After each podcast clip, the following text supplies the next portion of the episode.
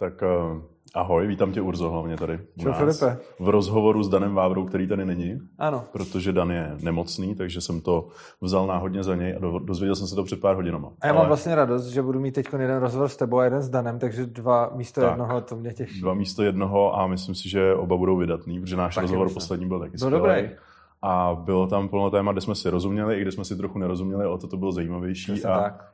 teď v tom můžeme pokračovat. pokračovat.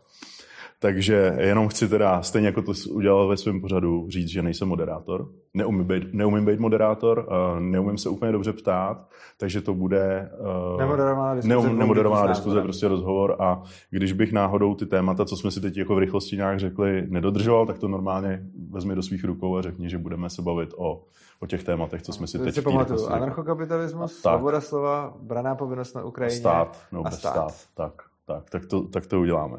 Takže já bych tě asi poprosil, aby si úplně takhle pro diváky Vox TV, kteří teda mají blízko k myšlenkám jako svobodného jednotlivce, tak jako my oba dva, aby si vysvětlil uh, asi základ uh, toho, co to anarchokapitalismus je a možná jestli říct uh, o rakouské škole, o Ludvíku van Mises nebo o o těch úplných základech toho, co to vlastně anarchokapitalismus je, aby to ty lidi jako dokázali pojmout, než se o tom začneme mluvit hloubš. Anarchokapitalismus je myšlenkový směr, který vzniknul eh, syntézou eh, rakouské ekonomické školy a anarchoindividualismu, kdy vlastně rakouská ekonomická škola je ekonomický směr, mm-hmm. který je už víc než 100 let starý. Lidi možná znají Ludvíka von Misese, což je asi nejznámější představitel.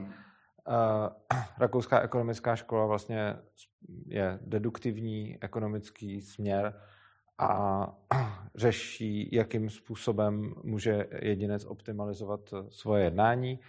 A hmm. vlastně ty závěry, které z ní vyplývají, jsou hodně protržní hmm. a že vlastně by stát neměl zasahovat a, a řídit lidi.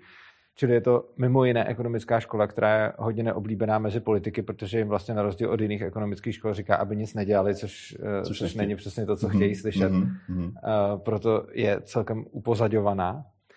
A anarchoindividualismus je směr taky z 19. století mm. a je to anarchismus, který vlastně vznikl v reakci na uh, tehdejší hodně nacionalistické nálady ve společnosti, kdy se vlastně věřilo, že jedinec je méně než uh, stát, méně než národ a že vlastně mm. jedinec by se měl uh, zcela podřizovat zájmům svého národa, vůdce a podobně a že vlastně ten stát by mohl cokoliv a jednotlivec je v podstatě jenom takový obětovatelný pěšák, mravenec v mraveništi. A anarchoindividualismus je vlastně směr, který, který staví hodně na svobodě jednotlivce a na tom, že by jeden člověk neměl eh, vládnout druhýmu, pokud ten druhý s tím nesouhlasí. A tyhle dva směry byly dřív hodně no, oddělený že vlastně lidi, kteří se drželi rakouské ekonomické školy, byli jako hodně v ozovkách jako pravicoví a byli to hodně klasičtí liberálové, to vlastně byli eh, dnešní libertariáni. A anarchoindividualismus tehdy byl jako všechny anarchizmy nějakým způsobem spojen se socialisty do nějaké míry. Akorát potom přišel eh, ve 20. století Mary Newton Rothbard, který hmm. tenhle, tyhle ty dva směry propojil. Ten tvrdil o tom, že stát je amorální, protože vymáhá hmm. daně pomocí násilí. V podstatě nejenom proto, ale... Nepřímo. A nejenom ne, proto, ano, že to je ta, to je ta ano, A ten vlastně spojil ty dvě, hmm. ten vlastně spojil ty dvě myšlenky do jedné hmm. a vlastně řekl, že kapitalismus definice, a na tom se shoduje spousta ekonomických škol, je vlastně systém, kde jsou výrobní prostředky vlastně soukromně a on vlastně ale říká, že když veškeré výrobní prostředky budou vlastněny soukromně, tak už nezbývá nic pro ten stát. Jinými slovy vlastně říká, že stoprocentní kapitalismus mm. je tedy anarchismus. A potom naopak anarchismus je zase absence státu a on říká, že tam, kde je absence státu a nemůžeme lidi teda nutit, co mají dělat, tak to je taky stoprocentní volný trh. A on vlastně tímhletím způsobem sjednocuje uh, ekonomickou svobodu a osobní svobodu hmm. a vzniká tím právě ten anarchokapitalismus. A kdybychom si to měli nějak představit eh, jako v dnešní době, tak je několik pohledů, jak se na to dívat. Buď se na to můžeme dívat jako na demonopolizaci státu, hmm. tedy že stát v současné době má spoustu monopolů, kdy určuje, kdo... Ale ne jeho úplnou jakoby, likvidaci nebo upozadění. Prostě jde, to, jde to jakoby srovnávat, jde to no, spojovat. No, takhle. Jak se to vezme? Ta, ta organizace zajišťuje spoustu věcí, kterými potřebujeme. Hmm. Ehm, školství, zdravotnictví a tak dále. ale zároveň si v těch oborech drží monopol, což znamená, že když chce někdo v tom oboru um, podnikat, tak to musí dělat tak, jak řekne stát, musí to dělat podle regulací a nemůže to vlastně dělat samovolně. Krom toho nikdo z toho státu nemůže podniknout opt-out. A anarchokapitalismus mluví vlastně o té demonopolizaci, což znamená, že kdokoliv by mohl eh, poskytovat své služby nezávisle na státu a nezávisle na legislativě. A když na nikoho nebude útočit, tak je to jeho věc. A stejně tak kdokoliv by se nechtěl podílet na eh, chodu státu, tak by mohl provést opt-out a svoje potřeby si zajišťovat, zajišťovat mimo stát a tím pádem vlastně by se potom ze státu stala jedna z mnoha dalších uh, jakoby firem na trhu, což nespojujeme se řídit stát jako firmu. Ro, rozumím, rozumím. Ale, ale, a nebo se na to taky můžeme dívat jako na nějakou absolutní decentralizaci, která je vlastně až na úroveň jednotlivce. Mm-hmm. Případně to můžeme vnímat jako princip uh, subsidiarity dovedený vlastně do důsledku zase až na, až na jednotlivce. Jasně. A můžu jenom, kdyby si srovnal s liber, libertariánství, dokázal bys jako popsat rozdíly mezi anarchokapitalistickým a libertariánským směrem? Z mýho pohledu je anarchokapitalismus podmnožinou libertariánů, že, jsou, že vlastně jsou libertariáni a mezi libertariáni patří minarchisti, kteří jsou zastánci minimálního státu a anarchokapitalisti, kteří jsou zastánci žádného státu.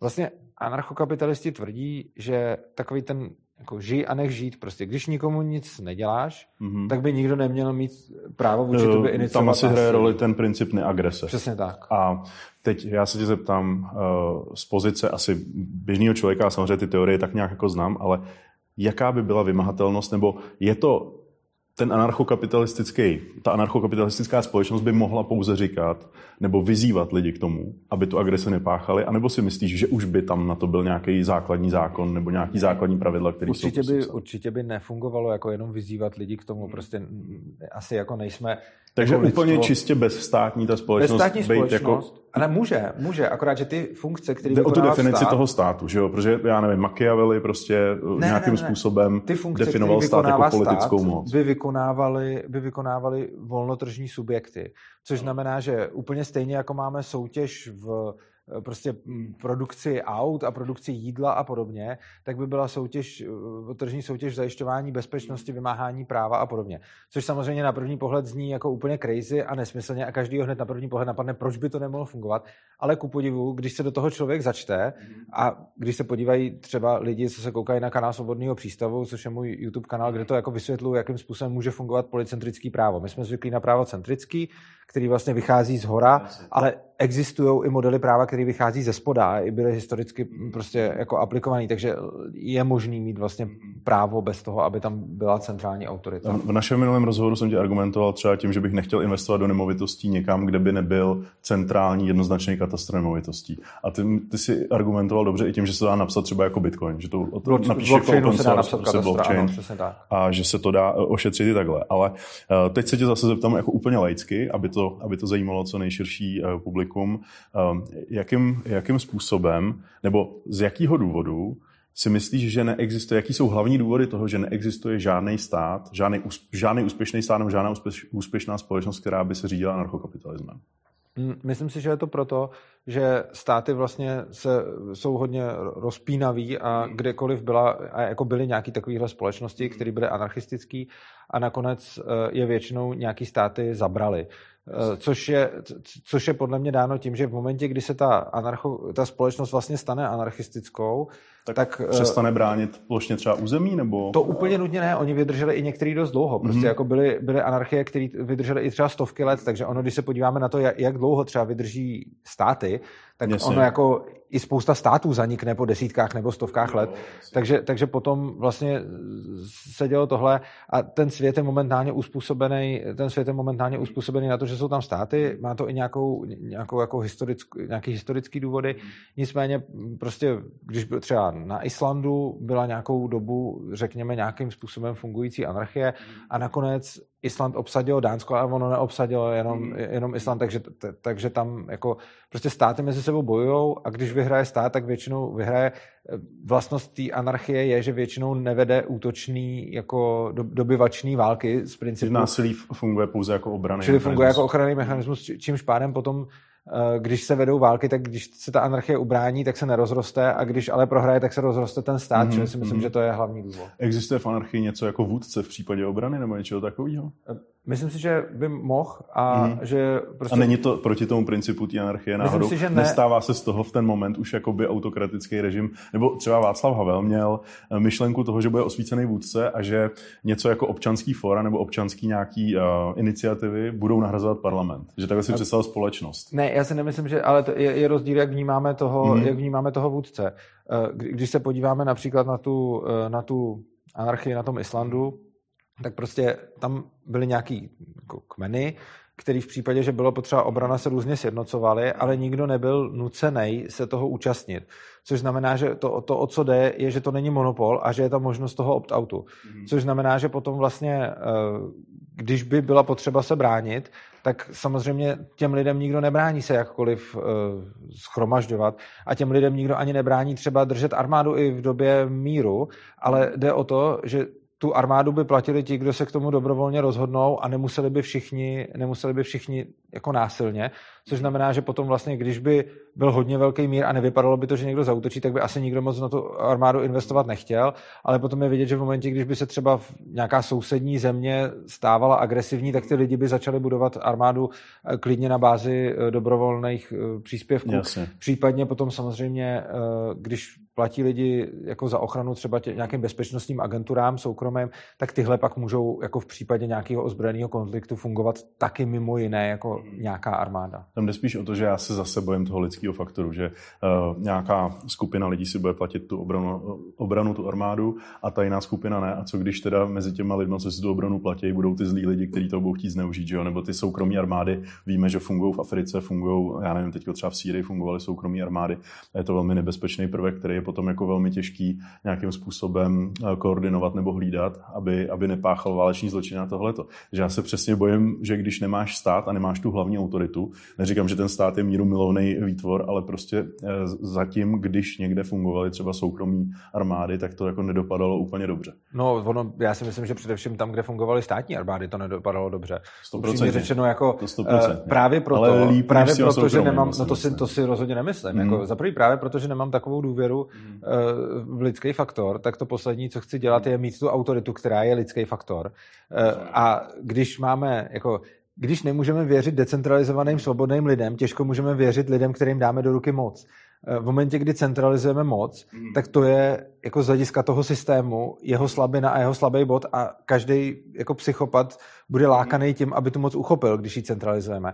A co se týče těch armád, když se podíváme třeba na 20. století, mm. tak 20. století má na svědomí asi 300 milionů mrtvých v rukou států to určitě jo, a asi to... 8 milionů mrtvých v rukou soukromých. Takže když se potom podíváme na to, co udělali soukromí armády a jakým způsobem uh, zabíjeli lidi, tak za 20. století je to 8 milionů mrtvých versus 300 milionů mrtvých. Ale je to tou a efektivitou potom... a tím rozšířením, že jo? Je, ale ta státní armáda říkat, je v každém státě. Je, ale, ale vlastně státní armáda a státní síly se můžou strašně rychle zvrhnout a říkat, jako, že máme ten stát, protože to zabezpečuje, je podle mě iluze, že můžeme žít prostě nějakou chvíli v nějakém míru, kde nám přijde, že to takhle je. Ale když se podíváme do historie, tak takhle to prostě nefunguje. Stát jako spíš je agresivní, ať vůči vnějším nebo, ne, nebo vnitřním lidem a většina historie jako států je historie válek prostě.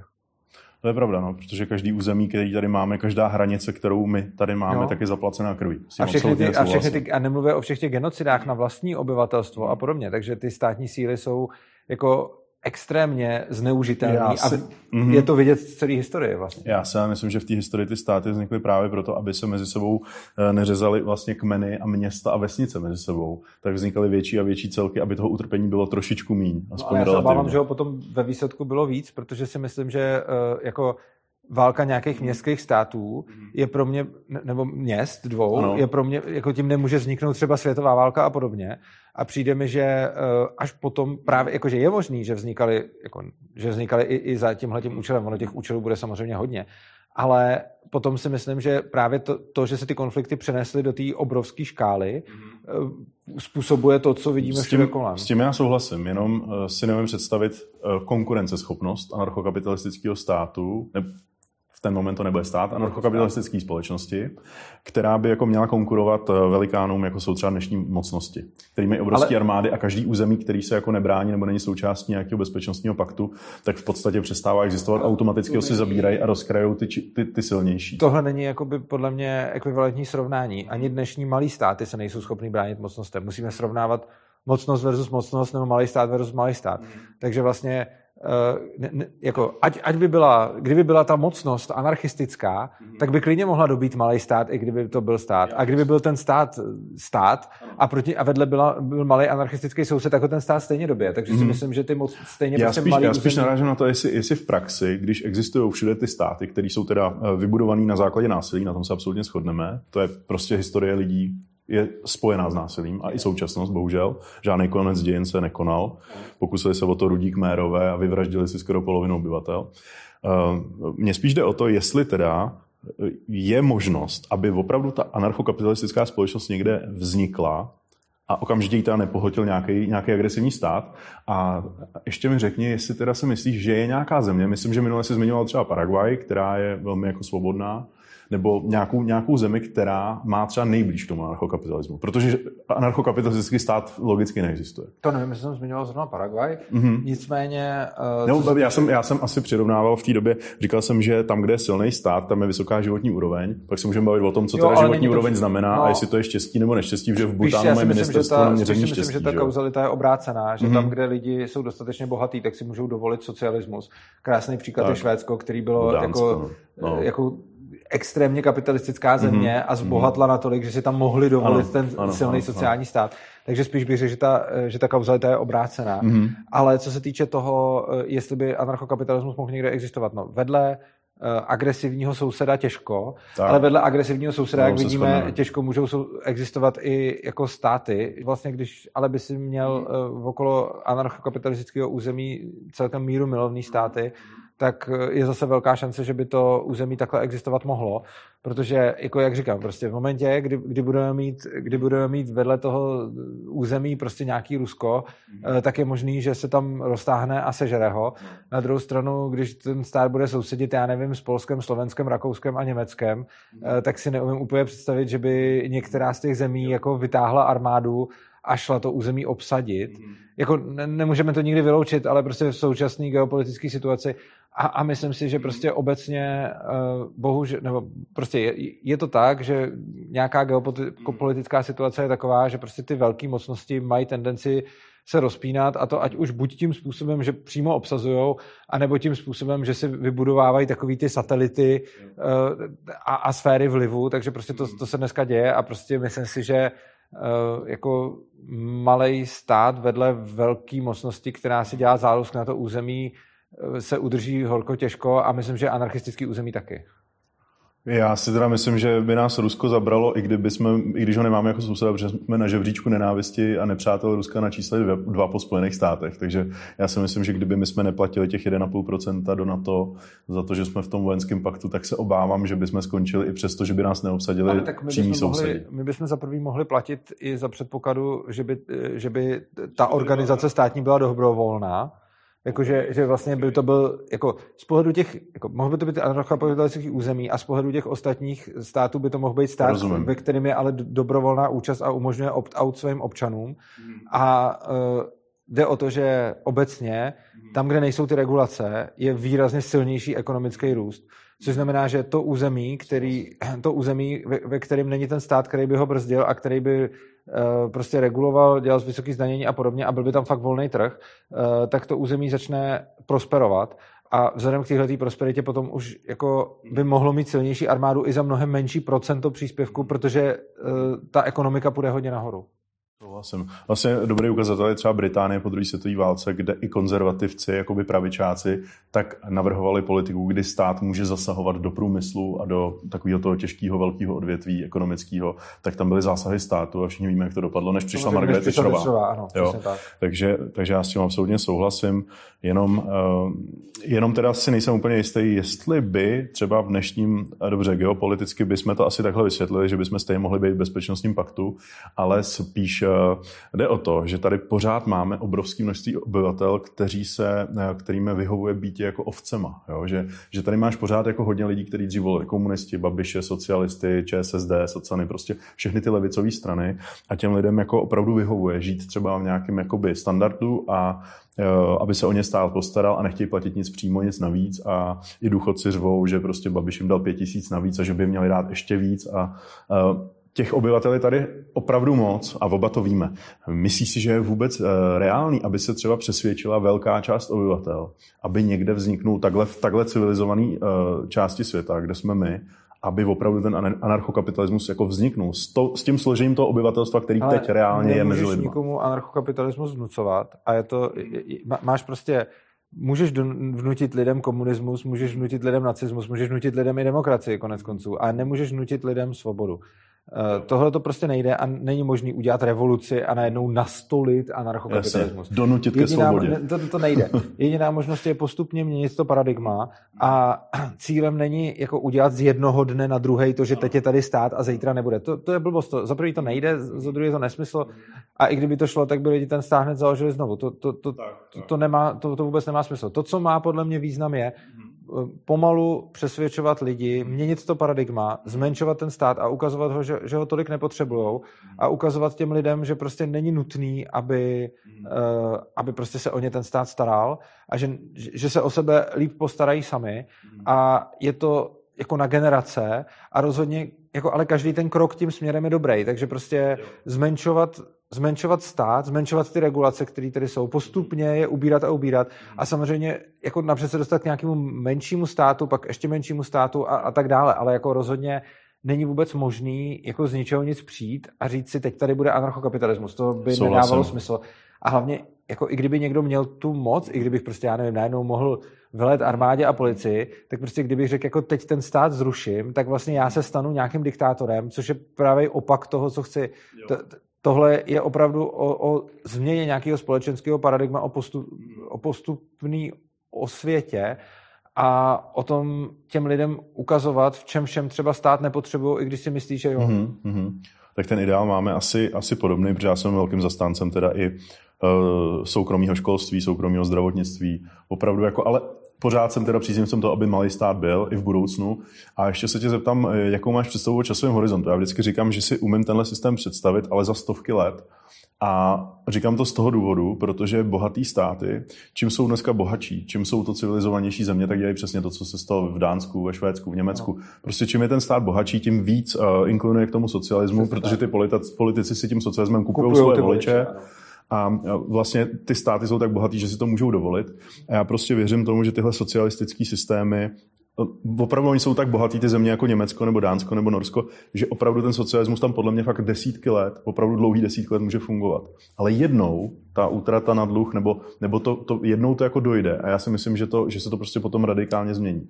Že do těch zemí se z těch chudých států e, přesídlejí jako lidi, kteří mají nějaký jako parazitický smýšlení a budou chtít na tom socialismu prostě nějakým způsobem e, jako se živit nebo žít v, to, v té zemi a ta země to jednoho dne prostě jakoby přestane, přestane zvládat. Třeba Norsko přestane být zajímavá ropa pro lidi, takže Norsko schudne a všechny ty socialismy budou mít tolik přistěhovalců a tolik lidí, kteří budou chtít žít na tom socialismu, že už nikdy nebude, kdo by v těch bohatých zemích vydělával. A ono to potrvá desítky let, třeba 50 100 let.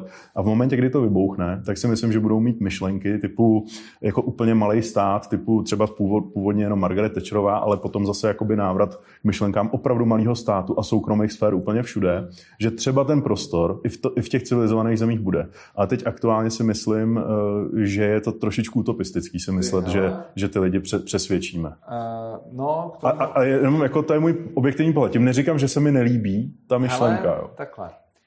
Uh, myslím si, že není vůbec potřeba, aby se do těch států stěhovali nějaký další lidi, protože jsem přesvědčený o tom, že demokracie inherentně směřuje k socialismu a myslím si, že je to její naprosto přirozená vlastnost. Tak Demokritus to uh, předpověděl v no, podstatě. No, když máme, když máme prostě svobodnou mhm. společnost a teď tam máme nějakého politika, mhm. který začne nabízet lidem, že je před něčím ochrání, že jim něco dá, prostě něco, taková ta klasika, prostě rozhazování peněz, kupování voličů.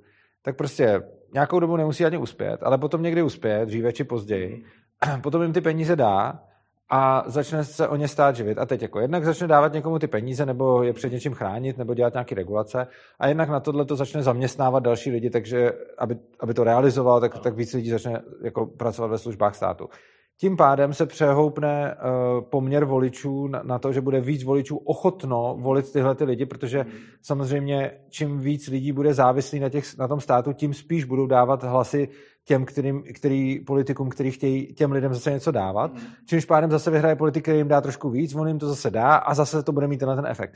Čímž vlastně vzniká taková spirála, kdy čím víc vyhrávají socialistický politici, tím víc lidí jim dává svoje hlasy, tím víc stát zasahuje do jejich životů a lidi se na něm stávají závislí a tím víc dávají hlasy socialistickým politikům. Proto celá politická scéna jde jako doleva směrem k socialismu, směrem k většímu státu, to, co říkáš.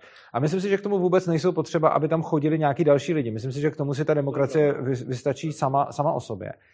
Nicméně se na rozdíl od tebe trošičku obávám, že pokud se tohle to nechá jako jít dál a dál, eh, takže ty lidi úplně ztratí eh, jako přehled o nějaký ekonomickém povědomí, a to už ano. vidíme teď, že spousta politiků, kteří rozhodují, Já se toho bávám taky. nemají vůbec, Myslím jako, si, že už se to děje. Nemají ponětí o základech mm-hmm. ekonomie, ale jakože, jakože mm-hmm. těch úplných základech, že prostě to, co tam vidíš jako na politické scéně, tak to jsou lidi, kteří nemají ekonomické vzdělání, anebo z něj mají jenom to, co se jim hodí prostě.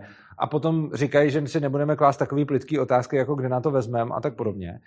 A trošičku se obávám, že v momentě, kdy to takhle půjde, tak vidíme, že vždycky stát udělá nějaký průser a následně se začne volat stát na to, aby ho hasil a on udělá další průser a vlastně nikdy se to neřeší deregulací, vždycky se to řeší dalšíma regulacema.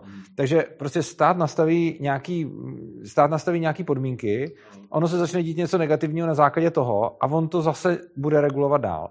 A trošičku se obávám, že tenhle ten jako že, že z tohohle nepovede ta cesta, že by si ty lidi moudře řekli, hele, deregulujeme to, protože už budou jako natolik uh, na tom státu závislí, v podstatě. že, no spíš závisí na tom státu, hmm.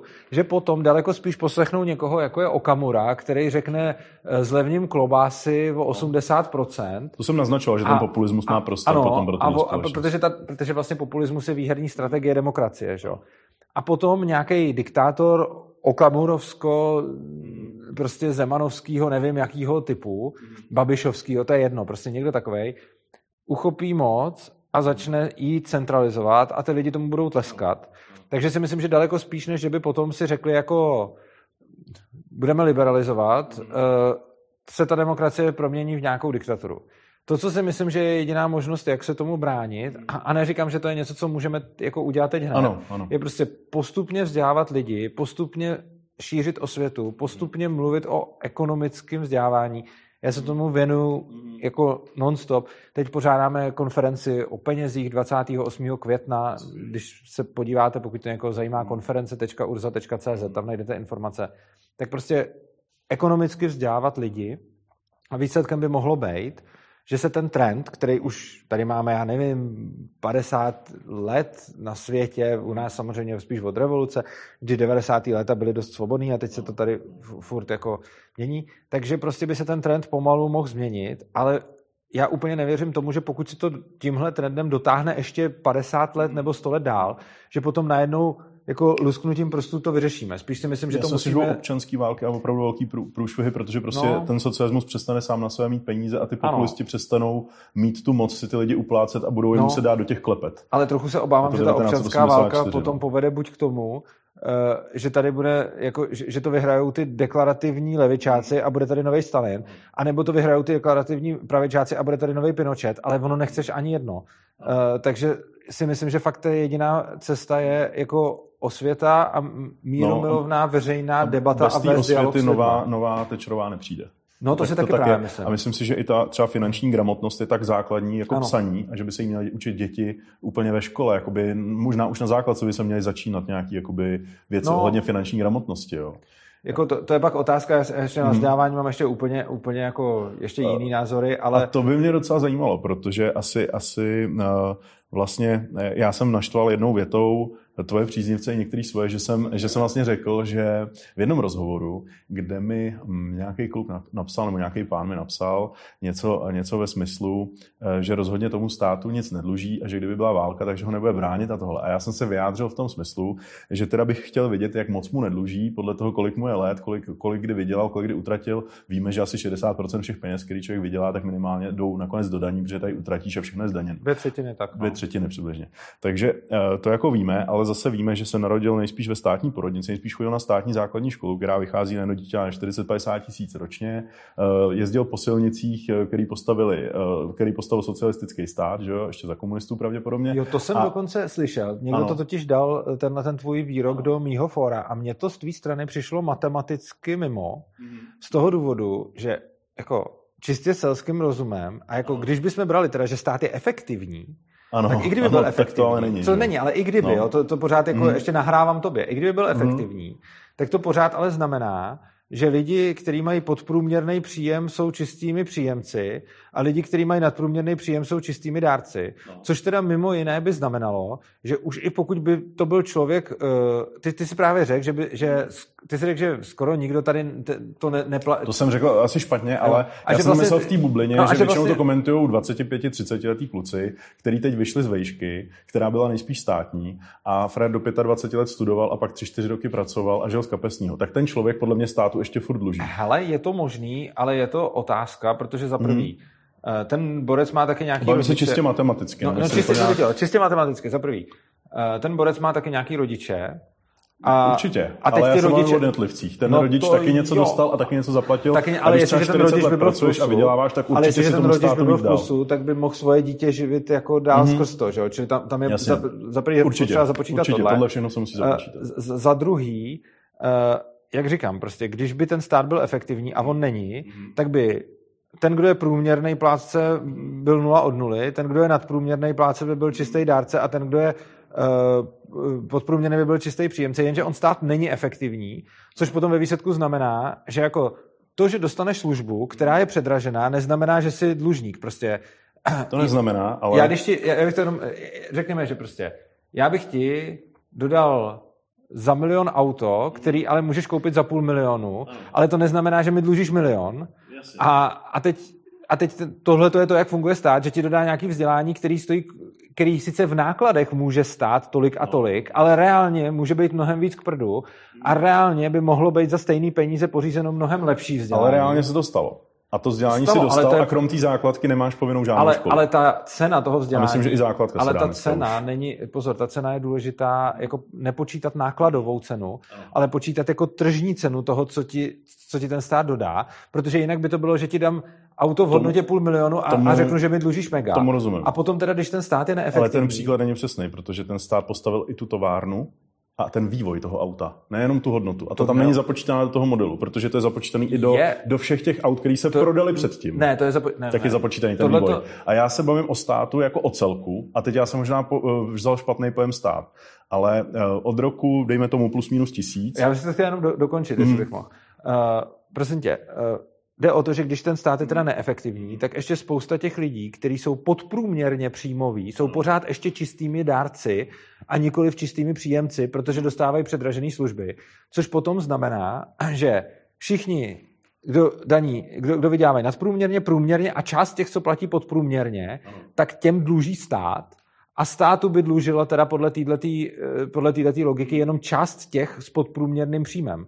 Takže bych rozhodně netvrdil takhle paušálně, jako že to, co jsi tam řekl, ty, jako skoro nikdo si to v daních z těch, nezaplatí. Z těch protože... mladých kluků, co jsem viděl v komentářích, tak mi to připadá, že když je někomu 30 a vydělává průměrně, tak si dobře, na tu aktuální spotřebu jo, ale já se bavím o státu ale když je 30, jako o něčem. A jsi třeba programátor, no, tak dobře, si mohl... Programátor, ale jo, není 90% není, není, tak jako, 30 letý. Tak není, já, já jenom říkám, jako když, když se bavíme, o, já jsem třeba bral, ty jsi bral nějakou svoji cílovku, já beru svoji cílovku, tak to mám nějaký, jako moje cílovka jsou většinou ajťáci a nějaký ezomatky, ale uh, takže, takže klidně můžeš za, ve 30 letech už státu odvést 5-6 mega na daních třeba. Jde o to, že jako pojem stát já furt nevidím jako infikovaný. Ty jo, já jo, to by já, ten pojem vadí. stát je něco ale... jako mafie, kdy prostě stát je nějaká zločinecká banda, která násilím vybírá peníze od lidí a nutí je žít podle své představy.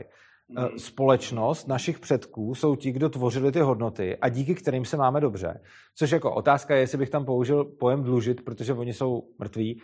A jako, ale je pravda, že je pravda, že jako, spíš jako mm. mám tam logický problém s tím, že dlužím něco někomu, kdo už nežije a já jsem jeho potomek, ale je pravda rozhodně, že ty lidi, kteří tady žili, tak díky jejich píli, díky jejich práci, díky tomu, že oni budovali společnost. To za tisíc let do 50 tak, ano, tak my žijeme prostě mm-hmm. ve, v naprosto skvělé společnosti a žijeme v nejlepší době, máme tady jako úplně nejvíc jako statku a podobně a tohle by žádný jednotlivec takhle z ničeho nic splatit nedokázal, protože je to celá ta práce těch předků. Já, Ale... beru, já beru tak, že společnost, kterými to dlužíme, si zvolila zástupce, kteří jsou v podstatě jako stát. Když Tohle to nebylo, protože ty stát, lidi, tak... ty lidi, kteří mm-hmm. tvořili tu společnost, rozhodně si nezvolili tenhle ten stát a těžko říct, co by na to říkali. A celá spousta z nich žila, já nevím, v Rakousku, Uhersku no, a tak jasně, dále. A rozhodně jasně Eh, mám trošku problém jako s prohlášením, že ty předkové, který dřeli na to, abych se já měl dobře,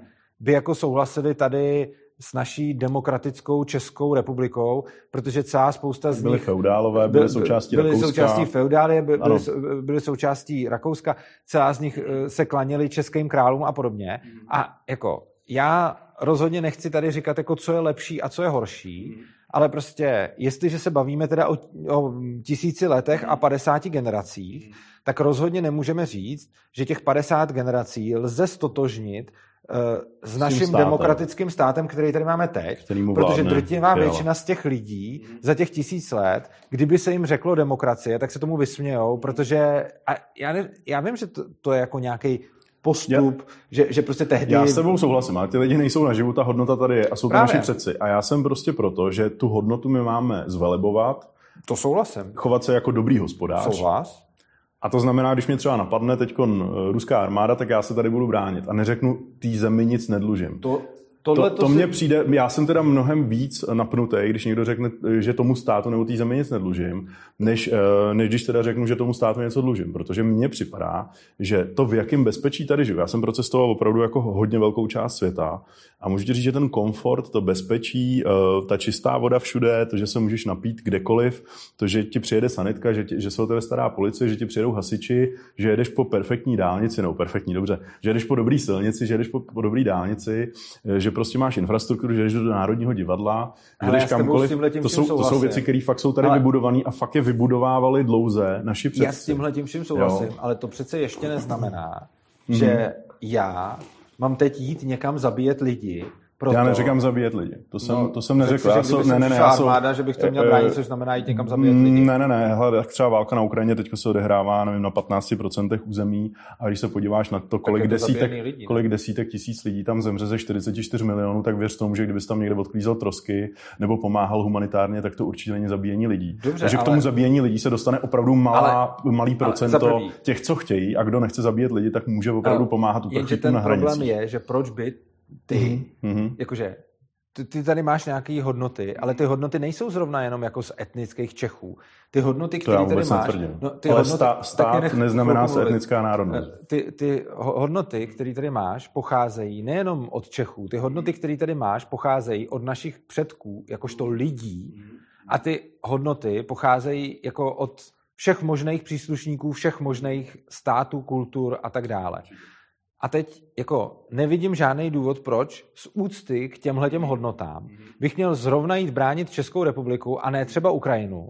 A proč by zrovna Ukrajinec měl bránit Ukrajinu a proč by zrovna Čech měl bránit Českou republiku z úcty k těm předkům, protože ty předci nežili v těchto těch takhle vymezených hranicích. Oni ty národní státy jsou celkem jako novodobá záležitost. A pokud se tedy bavíme o tisíciletý tradici, tak, tak v tu chvíli nevidím žádný důvod, proč bych to měl, já jsem těm lidem jako nesmírně vděčný, ale nevidím, proč bych tuhle tu vděčnost měl manifestovat tím, že budu zrovna a na just příslušníkem nějakého tady tohohle toho jednoho státu.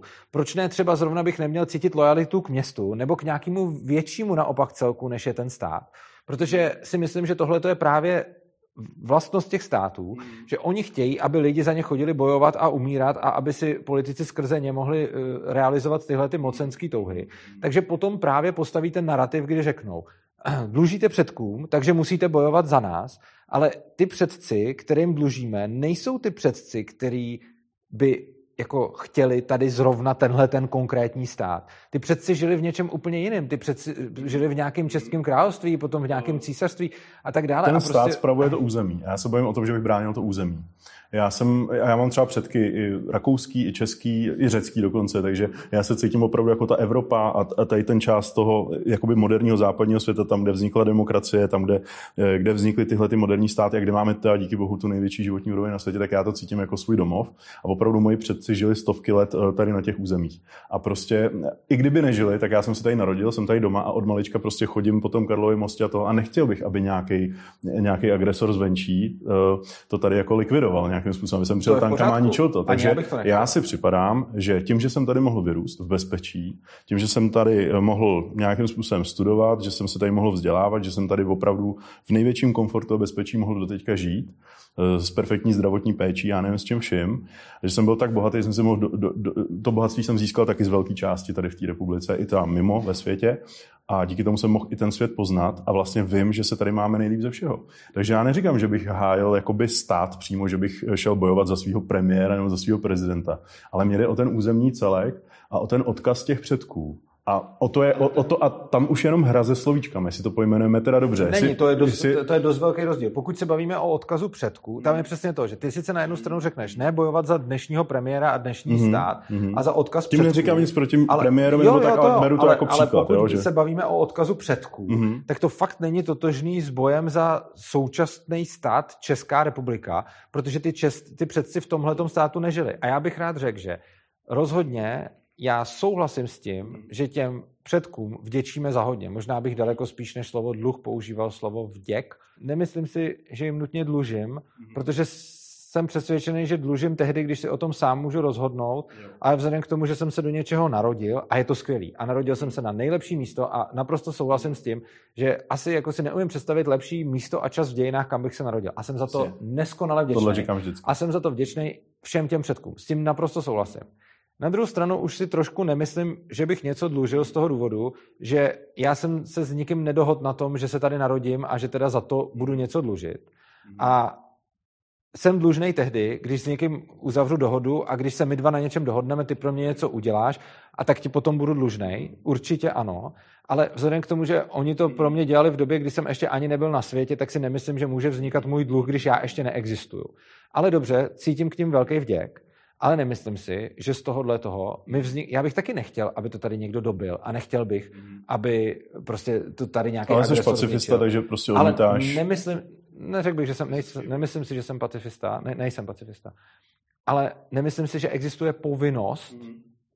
jít bránit. Myslím si, že je to na každým, aby se rozhodl sám mm-hmm, za sebe, mm-hmm. jestli chce nebo nechce. A myslím si, že úplně stejně legitimní jako rozhodnutí jdu bránit, je úplně stejně legitimní rozhodnutí uteču a myslím si, že je obojí dvojí v pořádku a že je obojí dvojí morálně rovnocený. Nejsem pacifista, netvrdím, že je špatně bránit a netvrdím, že by lidi neměli bránit. Jenom tvrdím, že by každý měl mít na výběr, jestli chce bránit a jestli se toho chce účastnit a jestli mu to za to stojí, nebo ne. A myslím si, že by každý měl mít možnost se rozhodnout, že pokud nechce, tak prostě uteče a odejde, protože si nemyslím, že i kdyby to tady ubránil, že tím něco udělá jako pro ty předky, protože ty předkové už tady nejsou. A myslím si, že každý je svýho štěstí strujcem a zodpovědný za svůj život. A pokud jeho nejlepší možnost, kterou vidí, je prostě utéct, třeba protože se nechce podílet na nějakém násilí, tak si myslím, že je to jeho právo. V tom se zase až tak jako nerozcházíme, protože já tvrdím, že ty lidi, kteří mají ty tendence eh, při nějakém konfliktu utéct, by stejně v tom konfliktu pravděpodobně buď zemřeli, nebo by tam napáchali víc škody než užitku. Prostě když někdo nechce střílet do lidí, tak do nich střílet nebudu. Já myslím. taky nechci střílet do lidí, chápu no. to, v nouzi bych do nich střílel, ale eh, je, je to, jako tomuhle, tomuhle tomu rozumím. Já se jenom, já se jenom prostě eh, myslím, že to bojovat nebo jít za svůj stát by bylo v případě, že by teda náš premiér nebo na, naše země, naše garnitura řekla, pojďme napadnout Slovensko Slovensko nebo Polsko, pojďme ho napadnout. A ten moment, v ten moment jako absolutně chápu, když někdo řekne, hele, tohle není vůbec, ale jako v zájmu eh, toho, co tady vybudovali moji předci, to je prostě teď cílená řízená agrese. V ten moment ty tvoje argumenty úplně chápu, že tam není žádná etická, morální zodpovědnost za to, co tady předci vybudovali. Že to je jakoby jenom odpor vůči agresi. V momentě, kdy jsem fyzicky šla nějaká cizí armáda, tak já bych cítil morální dluh nebo morální zodpovědnost vůči tomu, co tady všechno je a já bych to bránit chtěl. Ale vůbec bych asi nebral, nebral eh, to, že to někdo nechce udělat. Jenom si nevím představit, že já bych potom za to tady dejme položil život, nebo nějaký uh, všichni lidi, co by bojovali a ty, co by utekli, by potom do toho osvobozeného, do toho ubráněného území jako by přišli zpátky a čerpali dál ty hodnoty. A vlastně jako v ten moment já bych si připadal jako zbabilec na jejich místě. Já ne, protože, jak říkám, nikomu, myslím, nic nedlužím a hmm. prostě každý by měl dělat to, co považuje za správný a to, co cítí jako správný. Ale vnímáme pokud, to asi jinak, pokud ale by si chtěl jako za to položit mm-hmm. život, mm-hmm. tak si myslím, že není asi důvod ani nechtít, aby ty lidi se zpátky vrátili a pokračovali, protože mm-hmm. pak budeš potřebovat nějaký lidi, kteří budou pokračovat.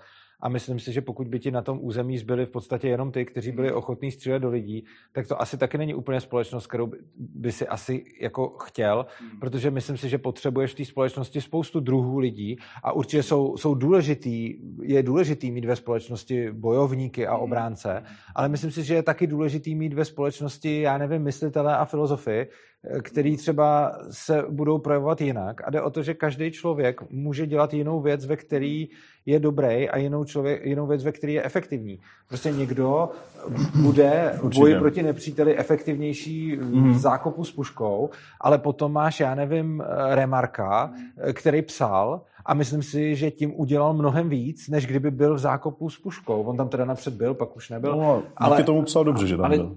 To je pravda, ale hmm. myslím si, že máš spoustu lidí, kteří udělají něco úplně jiného a Remark byl třeba teda nedobrý příklad, protože v té válce byl, hmm. ale prostě když si vezmeš jako příklad eh, Einsteina, hmm. tak prostě budu radši, když Einstein uteče a pak se vrátí a bude pokračovat určitě, v tom, co dělá, určitě. než když bude někam střílet. A přesně mm. si myslím, že potom ono to rozhodnutí bude taky tak, že ty lidi, kteří spíš budou k tomu inklinovat, mm. budou fyzicky zdatní, budou se schopni mm. bránit, mm. nebudou panikařit, budou prostě eh, nějaký odvážnější, takže budou lepší v boji a, a zase jiní lidi budou lepší v něčem jiném. A ono, když máš zase stav míru, tak taky nejsou zbabilci ty, kteří prostě třeba nejsou tak efektivní, protože by byli efektivní se zbraní v ruce, ale vlastně nejsou já, Takže... já jsem jenom chtěl říct, že třeba ta, ta povinnost eh, jako bránit ten stát není jenom o tom, že fyzicky někam jdeš střílet, ale třeba teď aktuálně, když si vezmu, že eh, Češi, Slováci jezdí pomáhat na ukrajinské hranice a ty jako Ukrajinci, svalnatý kluci v mém věku, tak jsou v Praze v pětivězdičkovém hotelu. Třeba.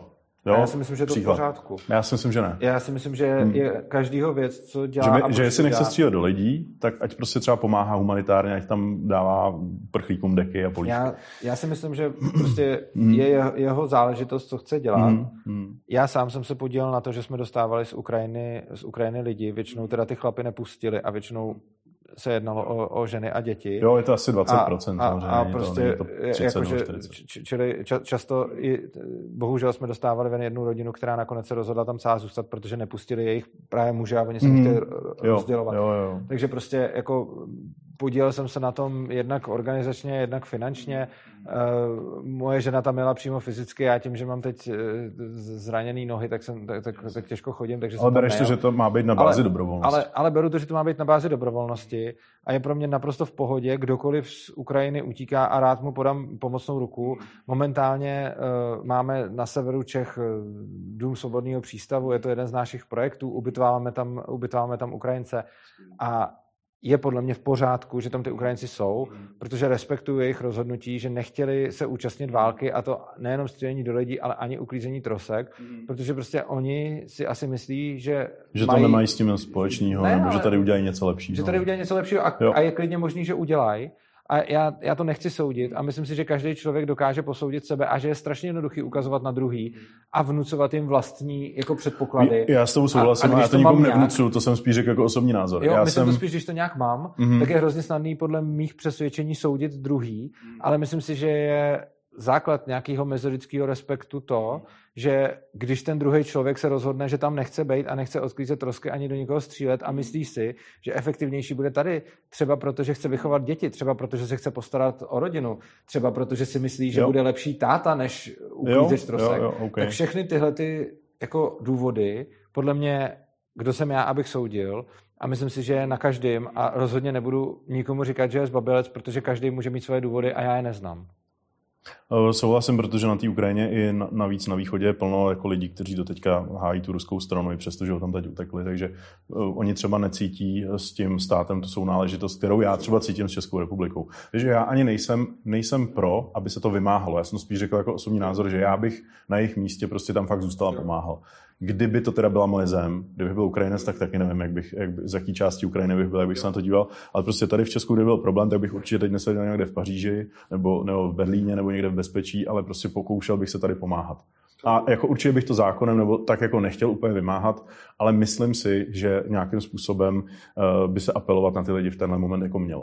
Jo. Pokud ty cítíš, že to je to nejlepší, co můžeš dělat, tak jo. Já bych spíš apeloval na lidi, dělejte to, co si myslíte, že je nejlepší a dělejte to, co považujete za správný. Hmm. Ať je to cokoliv, protože si myslím, že nikdo zvenku nedokáže to posoudit. To opravdu mnohem větší liberál než já. Já v tomhle jsem fakt jako trošičku, že si myslím, že pokud ta společnost se má bránit oproti tvrdý konkurenci, což teda dneska ještě v, do, v období, kdy tady máme Rusko, kdy tady máme arabský svět, který je úplně rozhádaný, rozválčený, tak si prostě myslím, že to být v silném evropském státě je jako naše velká, velká výhoda. Jo. Ale pro mě osobně by samozřejmě bylo jako z čistě pragmatického hlediska výhodný, aby tam co nejvíc Ukrajinců zůstalo a bránilo, protože ostatně svým způsobem brání i mě.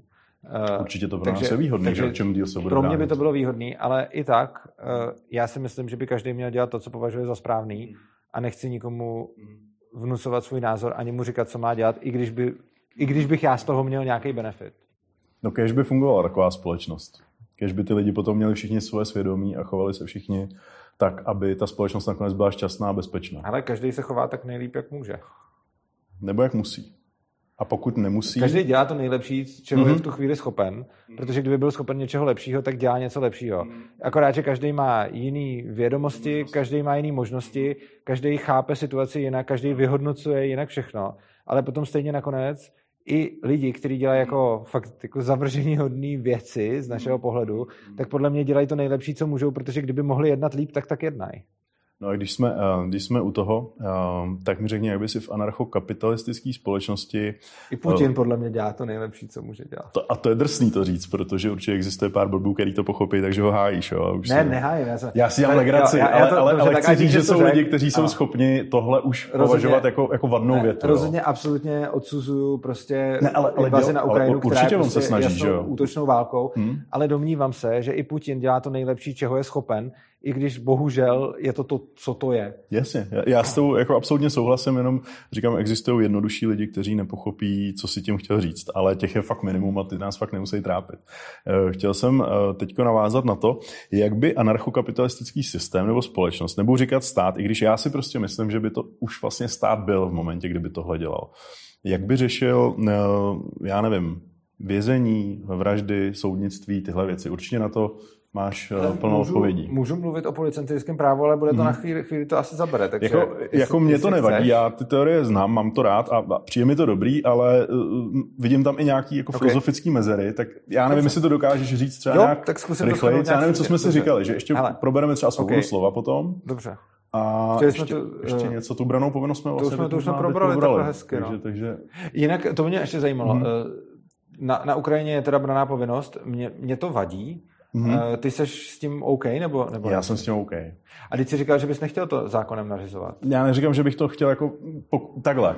Já bych to nechtěl nařizovat zákonem, ale mělo by... Mělo tam to by je to... jako, že ho nařízení mm, zákonem. Jasně, ale myslím si, že by tam měl být ten aspekt toho, že někdo řekne, hele, jsem pacifista a že dostane branou povinnost, ale jako fakt tý druhý třídy nějaký, že prostě půjde pomáhat na hranice. A nebo řekne, hele, braňte si to tady sami, tady máte občanku a já jdu někam pryč. Ale nemůžu si představit, že ten člověk se tam pak vrátí a bude, jako já třeba mám informace o tom, že ty lidi, co tam zůstali bojovat, tak uh, jsem zase slyšel od kamaráda, který je s nimi hodně v kontaktu a pomáhá tam, že si to jako hodlají fakt potom vyřizovat s těma, s těma co jako odjeli. A Ukrajinci jsou, a to, a to jako je drsný, jo, protože Ukrajinci jsou velmi podobní jako Rusové, co se týče jako povahy a, a chování a stylu a všeho.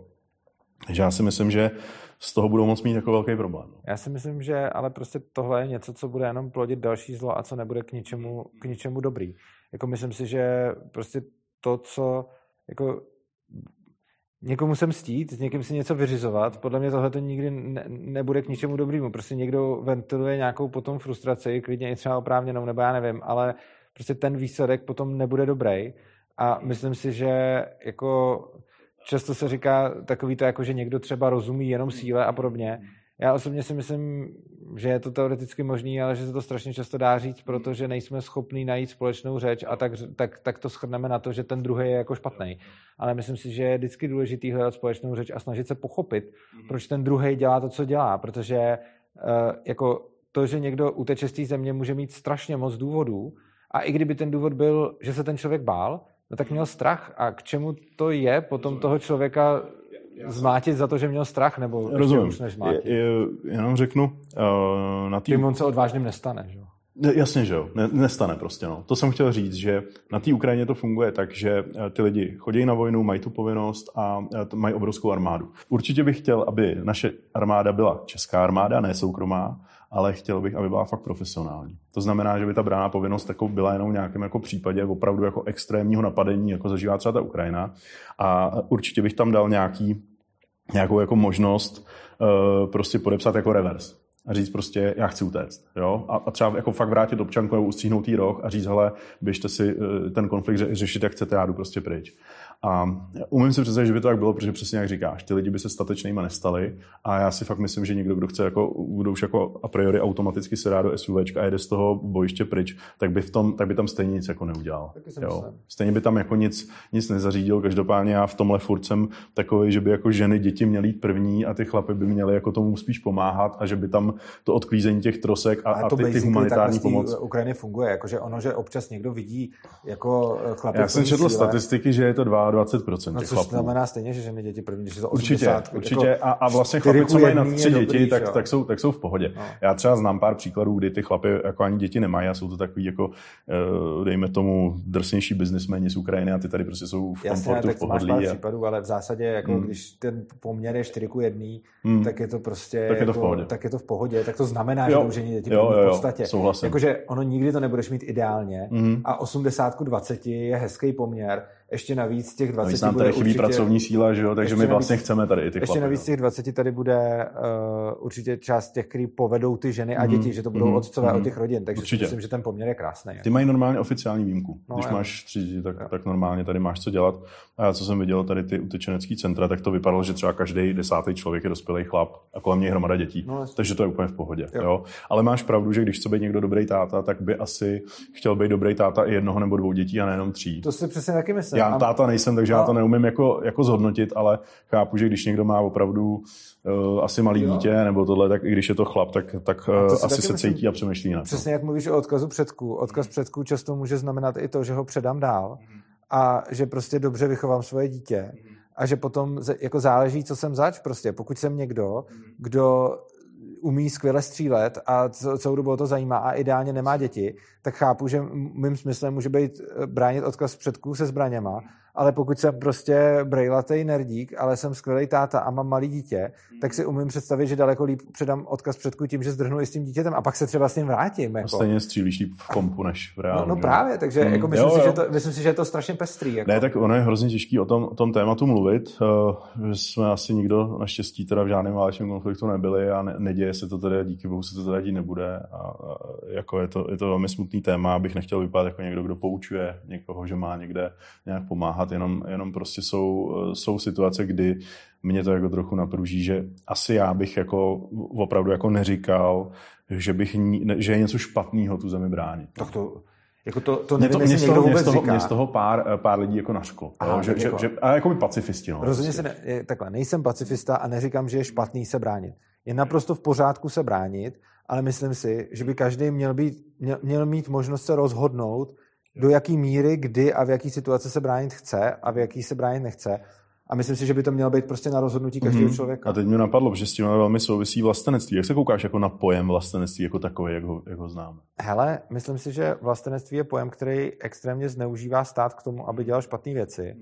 A já sám se za vlastence neoznačuju, byť jsem tak některými lidmi Ale označován, občas tak mluvíš. Protože, mně, se to líbí, no, protože velmi hezky mluvíš o tom, kde se narodil, jak. Miluju svůj zemi, miluju uh, prostě ten český jazyk, zejména jazyk prostě. Uh, mám rád to místo, mám rád zdejší kulturu a mentalitu. To, to všechno mám rád. Já tomu jenom nerad říkám vlastenectví, uh, protože často se pod pojmem vlastenectví schovává ještě i něco trochu jiného a hlavně mi vadí, že státy často používají vlastenectví k tomu, že manipulují lidi, aby dělali něco. A že když se řekne, že vlastenectví je správně, tak pak kolikrát, co znamenal eh, vlastenec za Hitlera, že jo? To, Jo. Ten pojem, jo, ale, jako, ale ono i... Tak on je pak level nacionalismus. Samozřejmě, jo, ale jak říkáme, jako, já vůbec neříkám, že to je špatný, vůbec do toho nikomu nekecám, jenom mi přijde, že to, co s tím dělají státy, může být nebezpečný, protože potom se ta upřímná a čistá láska k eh, jazyku a místu, kde žiju, může snadno převrátit v, jako když se použije nějaký manipulace v nenávist vůči něčemu jinému, což už je potom škodlivý. A prostě v momentě, kdy, jako ať se kdo chce nazývá vlastencem, já se tak nenazývám, byť ale právě jak říkáš, ty věci, které říkám, často hodně lidem do kategorie vlastenec spadají, takže určitě mě tam, vlastencem... tam spadají jako z části, že jo? Může, můž, můžou Akorát asi neřekneš, a... že jsi hrdý na Českou republiku, jako ne, spíš... za, že neřekneš to republiku a vlastně no, asi českou vlajku si taky nikde nevyvěsíš. No, a já hlavně na to ani, ne, já pozor, ještě tam jednu možná věc, eh, mně nedává moc smysl na to být hrdý, protože jsem se o to nijak nezasloužil. Být podle mě hrdý na to, že jsem Čech, je podobný jako být hrdý na to, že jsem gay nebo heterosexuál nebo cokoliv takového nejsem na to hrdý, miluju ten jazyk, miluju tu kulturu, mentalitu, tu zemi, mám to tady fakt rád, ale ne, nepojí se to u mě s hrdostí, protože hrdost se u mě pojí s tím, o co jsem se nějakým způsobem zasloužil, takže hrdý jsem na to, co jsem dokázal, ale k tomu tak mě, mě by se líbilo, kdyby po mý smrti mě někdo řekl, že jsem lásku. byl dobrý vlastenec. Kdyby, kdyby to někdo řekl třeba po mý smrti, nebo Aha. jednou, nebo až budu velmi starý, tak kdyby to jako někdo mi to dal jako poctu, jo, že jsem se zasloužil o něco v tom státě. Jo, tak jako tohle mě by třeba asi zemi. nepoctilo, já bych mm-hmm. chtěl spíš být jako dobrý člověk. Jo, jo, a okay. nemám to tolik spojený s tím... To se podle mě nevylučuje. To já, to, já to beru stejně, ale myslím si, že když někdo, já nevím, řídí nějakou nemocnici, nebo, ne, nebo třeba i dlouhodobě politik, což asi odporuje tvojí filozofii v principu, ale dělá pro ten stát a pro tu zemi a, a pro tu vlast hodně celý život, tak si myslím, že já nevím, třeba Tomáš Garik Masaryk, Václav Havel, eh, Václav Klaus a další tyhle osobnosti, ty to nevnímáš jako pozitivní osobnosti historie? Jak který? Eh, třeba Tomáš Garik Masaryk pro mě je v něčem pozitivní, ale ve spoustě věcech taky negativní. Hmm jeho pozemková reforma byl hrozný socanský humus. Mm-hmm. A tak vyplodil jeho... Beneše, který byl čistý socan. Že? A, pak, a Beneš byl, no Beneš je hrozný. No, jako, ten, ten, jako Beneš je vyloženě to je za mě nejhorší prezident historie, když jsem antikomunistický. No, jako ben, ben, s Benešem mám velký problém a to teda mimo jiné ještě zejména z toho, že to, co mu vyčítá většina lidí rok 38, ten já mu za stolik nevyčítám. Uh, to, co mu vyčítám, je, že se potom přišel mstít, když už bylo všechno hotové. A že vlastně, když... Pustil komunisty k moci. Taky. No prostě tam, tam bylo všechno možné, ale i, i to, že se potom stil vlastně těm Němcům, těm civilistům kdy, za, za to, že podle mě měl Benešov, z toho, že dekrety pro tebe úplně, Takže, úplně infikovaný, úplně špatně jsou, komplet. Eh, víceméně, nebo ne, ani ne tak Benešovy dekrety, spíš jde o to, co se tam dělo s, ty zvěrstva, které byly, byly akceptované. A který se podle mě z mýho pohledu, co, jsem, co o tom vím, samozřejmě nemůžu tvrdit, nejsem jako historik, ale z mýho pohledu se děli proto, že byl frustrovaný z toho, že na začátku nebojoval a potom si to potřeboval jako nějak vynahradit tímhle. Co se týče Masaryka, mám k němu některý dobrý, některý špatný. Ohledně Masaryka mě spíš vadí, jak je zbošťovaný lidma, který o něm reálně nic neví, protože je to zase taková ta věc, že to nám ve škole jako všichni sugerovali, že Masaryk je ten, ten dobrý a je to takový ten odkaz k němu, ale potom se jako zeptáš lidí, co si myslí o Masarykovi, jestli dobrý nebo špatný, všichni řeknou, že dobrý, a potom, když se zeptáš, co, co teda udělal, co, se, co přesně, proč, tak na to málo kdo umí odpovědět, takže to, to, to je Masaryk. Eh, co se týče Havla, eh, zase, měl spoustu, líbila se mi jeho, řekněme, hm, jak to říct, to, že se snažil být dobrý člověk. Mm. Na druhou message, stranu, pravda a láska. Že to, ano, že, message, že to pravda a láska prostě jako se mi jako líbí. Na druhou mm. stranu já osobně si po, považuji Havla za trochu pokrytce, mm. zejména potom s ohledem toho, jak on sám žil a co kázal, kdy prostě Havel přijede drahým autem někam a začne tam lidem kázat o tom, že žijou málo skromný život a že jsou tady průmyslové zóny a že nežijeme dostatečně ekologicky a potom sedne do toho auta a odjede na ten hrad, kde má tu největší uhlíkovou stopu široko daleko. Mm. Takže tohle mi nepřišlo úplně jako košer a kdyby prostě Havel žil eh, jako ve skromném někde domečku a byl jako myslitel a filozof, tak bych ho, tak bych ho bral mnohem víc, mm. než když vlastně i když na poměry prezidenta byl pořád skromný, tak ale na poměry těch lidem, ke kterým mluvil, žil velice okázalý život a jim říkal, že se mají uskromňovat. To mi ne, nepřišlo moc dobrý. Mně to přijde dobrý. Mě to, já naopak v tomhle vidím, že se že nic nezastíral a on byl z tak bohatý rodiny, že vlastně jeho dědeček postavil, nevím, eh, Barando, Barandov, že jo, Barandovský studia. Lucernu postavil jeho dědeček, jeho táta postavil Barandovský studia, jeho strejda založil eh, Barandovský ateliéry. Takže on byl jako z extrémně bohatý rodiny a vlastně mohl žít v exilu někde v New Yorku, mohl si žít celou dobu dobře a byl tady. V pohodě, že jo, byl a pak rodiny. to, že jezdil tím mamutem, tím Mercedesem mezi, mezi ty prostý lidi a něco jim říkal, já si myslím, že on si jako odseděl si pět let, eh, za komunistů prostě nějakým způsobem byl opravdu dobrý dizident a myslím jo, si, že to, to, to ten bez, humanismus, to který, který popisoval ano. a který veřejně teda Hele, předkládal těm, jo, těm... Jak říkám, s tím humanismem mm-hmm. naprosto jako Až, souzním. Asi s humanismem přestali, přestali jsme oba dva souznit eh, při náletech na Bělehrad, no to, který jo, v rámci na to on podporoval. Humanitární a, bombardování. A kdy on, kdy on humanitární bombardování potom ještě podpořil dopisem ano. osmi, kde podporoval uh, útok na no, Irák. Čili, ale to je přesně to pokryt, prostě tohle přesně je pro mě, Havel pro mě je jako někdo, kdo se snažil symbolizovat principy, s kterými v zásadě vnitřně souhlasím. Na druhou stranu si myslím, že je částečně zdiskreditoval tím, že mm, kázal vodu a pil víno, kdy já samozřejmě jsem ten poslední, kdo by někomu vyčítal, že je bohatý. Ať si je kdo chce bohatý. Ale přijde mi, že když je ten člověk bohatý a to bohatství nějakým způsobem užívá, tak potom by asi neměl si stoupnout před lidi a říkat jim, že mají žít skromněji, protože většina těch lidí, kterým kázal, žila skromněji než on a tím pádem tohle pro mě bylo jako pokrytecký. A potom si ještě mluvil o Klausovi, kterýho asi z těchto tří, který si zmiňoval, možná asi vnímám nejpozitivněji, ale zase jako taky to není jako nějaký hmm. můj, můj ale, velký Ale vzor. vyloženě privatizace je asi to, co oba bychom si přáli. Privatizace dobrý. Asi bychom teda řekli, že tam neměly být anonymní akce a takový nějaký ty konkrétní prvky. Hele, to ne, ale zase na druhou stranu myslím si, že tam, uh, jako takhle, na privatizaci se zpětně dá najít spoustu věcí, které byly udělané blbě, ale v ten moment si šlo? myslím, že byla udělána s, s danýma znalostmi byla udělaná dobře. Takže privatizace dobrý. Eh, jeho ekonomický postoj je jako taky dobrý. Na, na druhou stranu třeba opoziční smlouva a podobně a přijde mi, že časem už trošku jako, mm, jak to říct, jako, že prostě měl nějaký, měl nějaký ekonomický, řekněme, vzdělání, který, který potom používal, ale potom časem začal se projevovat už způsobem, který třeba někdy mě, někdy mě překvapoval, že vlastně z toho svého jako deklarativního pravičáctví dělal strašně moc kompromisů na, na můj vkus, ale jako, jak říkám, z těch tří ho vnímám asi, asi nejkladněji, a, ale o žádném z těch třech bych neřekl prostě jako, hele, to byl debil. Prostě byly to všechno osobnosti, ke kterým mám nějaký mm. výhrady, ale mm. zároveň jim něco jo, jako jo, přisuzuju, jo. Takže, jako dobrýho, takže... Jasně, jasně.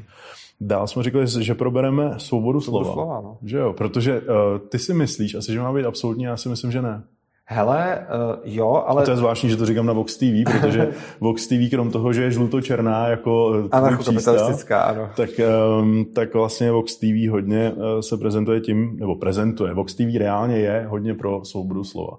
A já si samozřejmě myslím, že uh, zákonem je svoboda slova upravená správně. To já si nemyslím. Uh, nebo ne správně. Uh, do určitý míry a je to správně. Já si prostě nemyslím, že je dobrý, aby kdokoliv mohl kohokoliv třeba pomlouvat, poškozovat, poplašní zprávy. Tady ty věci, co v tom zákoně jsou vyjmenované, že já nemůžu zavolat do základ, do zá, na základní školu, že tam je, uh, že tam je prostě bomba. Hele, jo? Tohle jsou prostě věci, které jsou v tom zákoně ošetřené a to je, spadá pod svobodu slova. Jo, jinak, jinak jako samozřejmě si myslím, že pokud někdo chce říkat, že komunismus je dobrý nebo že fašismus je dobrý a chce to říkat v médiích, tak ať to říká. Hele, prosím tě, svoboda slova. Uh, já často Nemám rád to, když se řekne, že jsem pro absolutní svobodu slova. Tak se omlouvám, já jsem ne, to tak... Eh, protože nemám to rád ne proto, že bych s tím nesouhlasil, ale protože si pod tím každý představí něco jiného a protože je spousta lidí, kteří jsou pro absolutní svobodu slova, ale potom tím myslí něco, co já tím nemyslím. To, co já si myslím, že je největší možná svoboda slova, pro kterou jsem, a to, že vlastník každé platformy se rozhoduje o jejich pravidlech. Což teda znamená, že kdokoliv by měl právo na svým a za svý, nebo s domluvou někoho, prezentovat jakýkoliv názor eh, si zamané, ale to neznamená, že někdo, někomu vzniká právo na to, prezentovat tento názor na platformě, kde s tím majitel nesouhlasí.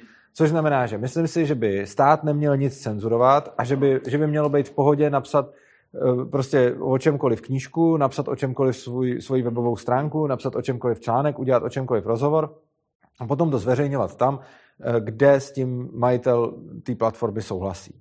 Tohle je pro mě maximální svoboda slova, a, ale do svobody slova patří i to, že si každý majitel platformy určí svoje pravidla, což znamená, že když si soukromá společnost Google určí, že na YouTube nebude určitý obsah, tak je to jeho eh, právo a podle mě do toho nemá nikdo co kecat. A myslím si, že by nemělo být možný nikomu zakázat prezentovat svůj názor, ale zároveň by nikomu nemělo být vnucováno, aby na své platformě šířil názor, který tam šířit nechce.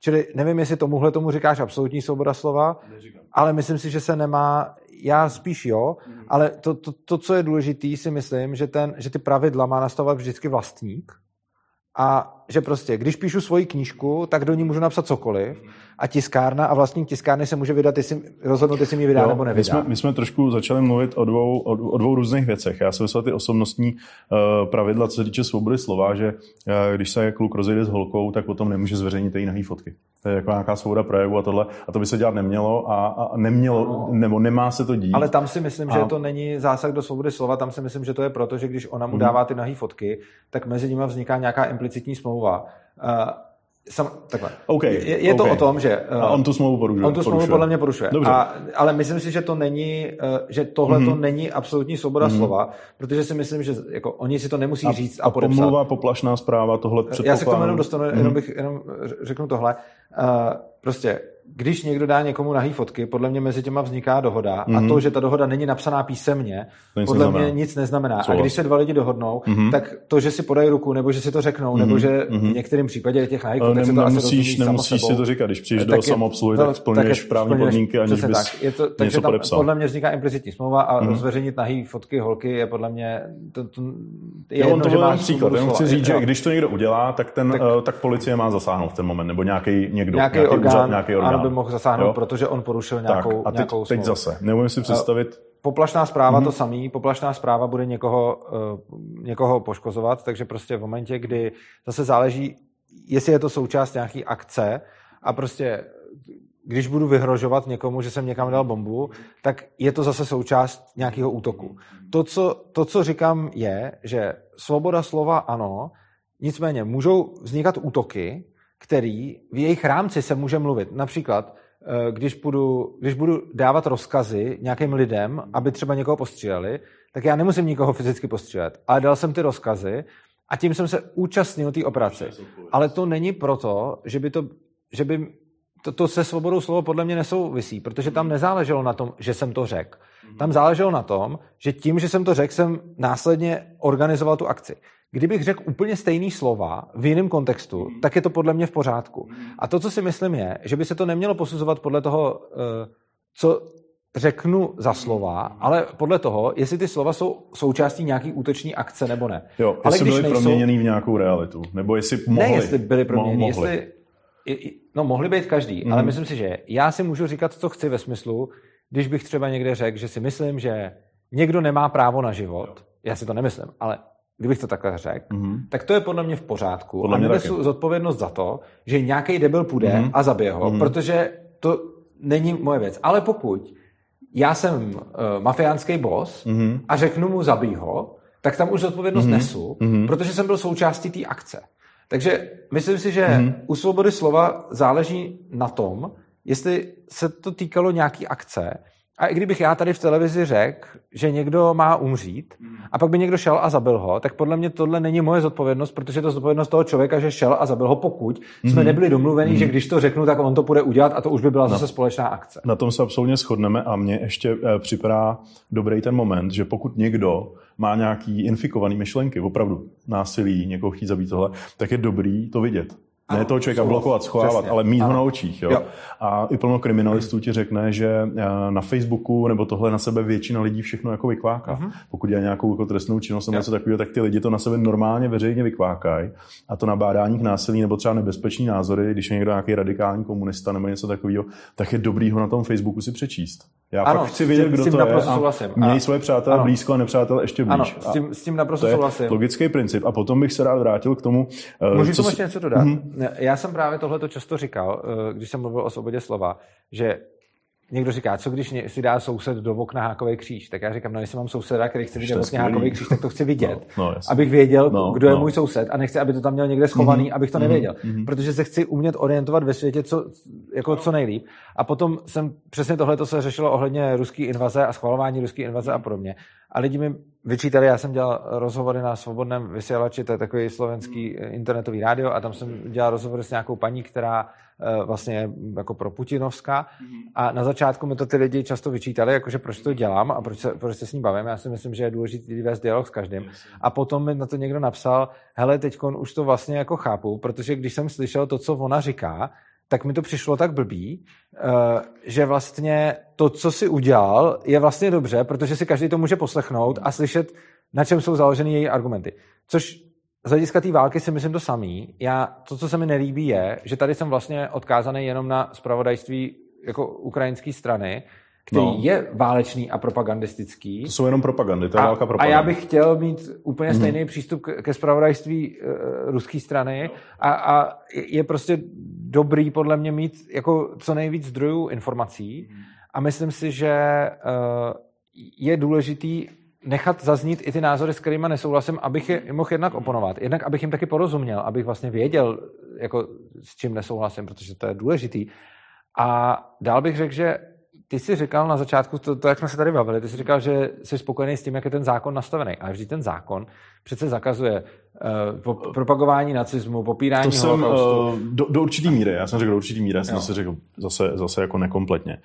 Uh, já jsem spokojený tím, že tam jsou ošetřený ty poplašní zprávy a pomluva a tady tyhle ty základní věci.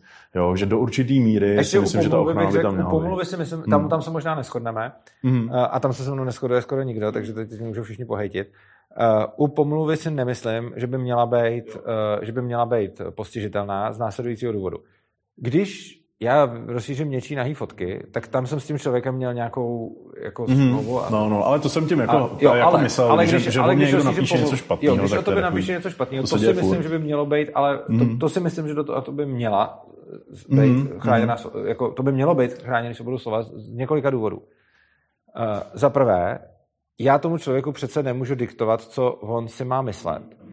A to, že ten člověk na mě bude mít špatný názor, ano. i když bude mít hodně špatný názor, uh, i když ten názor bude mít jako uh, udělaný na, na základě nějakých úplných jako kravin, uh, tak pořád já podle mě mu nemůžu diktovat, co on si má myslet a je podle mě jeho svoboda si o mě myslet cokoliv, jakkoliv špatného.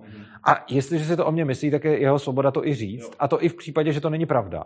Jo, takže mohl, myslím si, že to, další věc je, že... V extrémním případě, když někdo bude o, něk, o nějakém politikovi si vymyslí, že někde zneužívá eh, malí děti, tak, tak tam má být žalobce a ten soud potom může rozhodnout, že ten člověk si to vymyslel a na tom už jsou ty zákony. Jo? No ale já si právě nemyslím, že by to mělo být žalovatelný ještě z následujícího důvodu a to, mm-hmm. uh, za prvé. Nemělo by to být automaticky tím státem jakoby řešený. Ne, Ale pokud, by to být... ne, pokud ten člověk je poškozený, objektivně, prokazatelně je poškozený a třeba přišel o kariéru kvůli té lži, která byla vymyšlená, tak si myslím, že by to mělo být žalovatelný a že by ten soud mohl myslím, chtít náhradu škody a tak myslím, dále. Já myslím, že ne, protože potom se lidi budou mm-hmm. bát uh, projevovat svoje názory a to si myslím, že je špatně.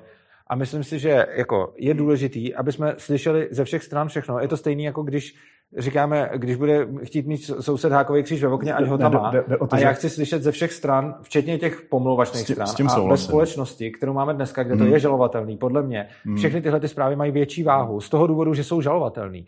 Prostě strašně často potom slyšíš a to, s tímhle já se setkávám. Prostě jestliže to není pravda, tak proč ho nežaloval? Jenže já třeba, i když po mně někdo začne říkat, že zneužívám děti, mm-hmm. já prostě nechci trávit svůj čas tím, že se s tím člověkem budu dohadovat a že budu někde dokazovat, Já taky ne, já bych se na to úplně vykašlal. Takže se na to vykašlu, ale, ale potom... Chtěl bych mít tu možnost. Toho, já tu možnost, toho mít, já tu možnost, tu možnost mít nechci, mm-hmm. z toho důvodu, že si myslím, že ten člověk má mm-hmm. plný právo na toto říkat. Mm-hmm protože je to jeho myšlenka, jeho mm. názor a mm. on má právo ji šířit, i když není pravdivá. I když si to úplně vymyslí jenom v rámci toho, aby tě poškodil. I když si to vymyslí, aby tě poškodil, kariéru. Uh, protože myslím, tohle mimochodem není rozlišitelný od toho, kdy on si mm. to mhm. myslí. Mm. A tím, že tohle to není rozlišitelný, mm. tak si myslím, že nemůžeme post... prostě je o to, filozoficky, my ideologicky ne, s tebou v podstatě souhlasím, my vlastně ale je to příliš... My vlastně nerozlišíme, mm. kdy ten člověk mm. schválně kecá a kdy si to myslí. Protože jo. ten člověk z nějakého důvodu může být magor, může být blázen, může být extrémně emoční, může mít nějakou poruchu, cokoliv. Já si spíš myslím, že to jsou eh, cílený potom eh, cílený propagandy. Být, ale, a, ano, můžou a to být, ale nemusí být. Můžou, jo. ale nemusí mm-hmm. být. Může to být... Taky neříkám, že to musí být postižitelný, ano. ale může v nějakém extrémním no, případě. Jde o to, že když potom ten člověk mm. může mm. říkat něco, čemu sám věří a nebude mm. to pravda, tak si myslím, že to by se postihovat nemělo. A vzhledem k tomu, že to potom nejde dost dobře uh, rozlišit od lži, tak si myslím, že bychom neměli... A, a hlavně, Myslím si, že je obrovský problém s omezováním svobody slova a v tomhle případě je to vidět taky, ale myslím, že daleko podstatně je to ve všech těch jako obecných, jako že se nesmí schvalovat invaze ruská, nesmí se šířit dezinformace, že k tomu, aby si tohle to nějak posuzoval, potřebuješ mít někde někoho, kdo určí, co je pravda. A to je pro mě, podle mě extrémně nebezpečný. A teď bych se chtěl dostat teda k těm, eh, k těm anarchokapitalistickému pojetí soudu a tohle, ale ještě jsem, ještě jsem se chtěl vrátit k jedné věci, k těm platformám. Svoboda slova na platformách. Já souhlasím s tím, že když jsem majitel Facebooku, tak si tam můžu mazat, koho chci. A já jsem tam furt zablokovaný a i když jsem uvažoval, jestli by se s tím nemělo něco dělat, tak jsem nakonec nic neudělal a na Facebooku mám 30krát, už mám asi 30. 30 denní ban. Jo. A vlastně tím, že mi dávají ty beny, tak mě, já ani fakt nevím už. Jako cokoliv, co komentuju o politice, nebo udělám nějaký nekorektní jako? humor, já fakt nevím. Já Protože fakt nevím. Já, já tam furt píšu svoje anarchistické věci a ještě mě nikdy nezablokovali. Já, já mám asi černý humor a to je problém. Jo, jasně. Já mám černý humor. Takový ten, jako jsem slyšel, když jsem sem přišel do jo, studia. Jo, a vůbec ten byl dobrý. Teď, teď, to nebudeme vůbec... A ten byl dobrý? Že byl dobrý. No, super.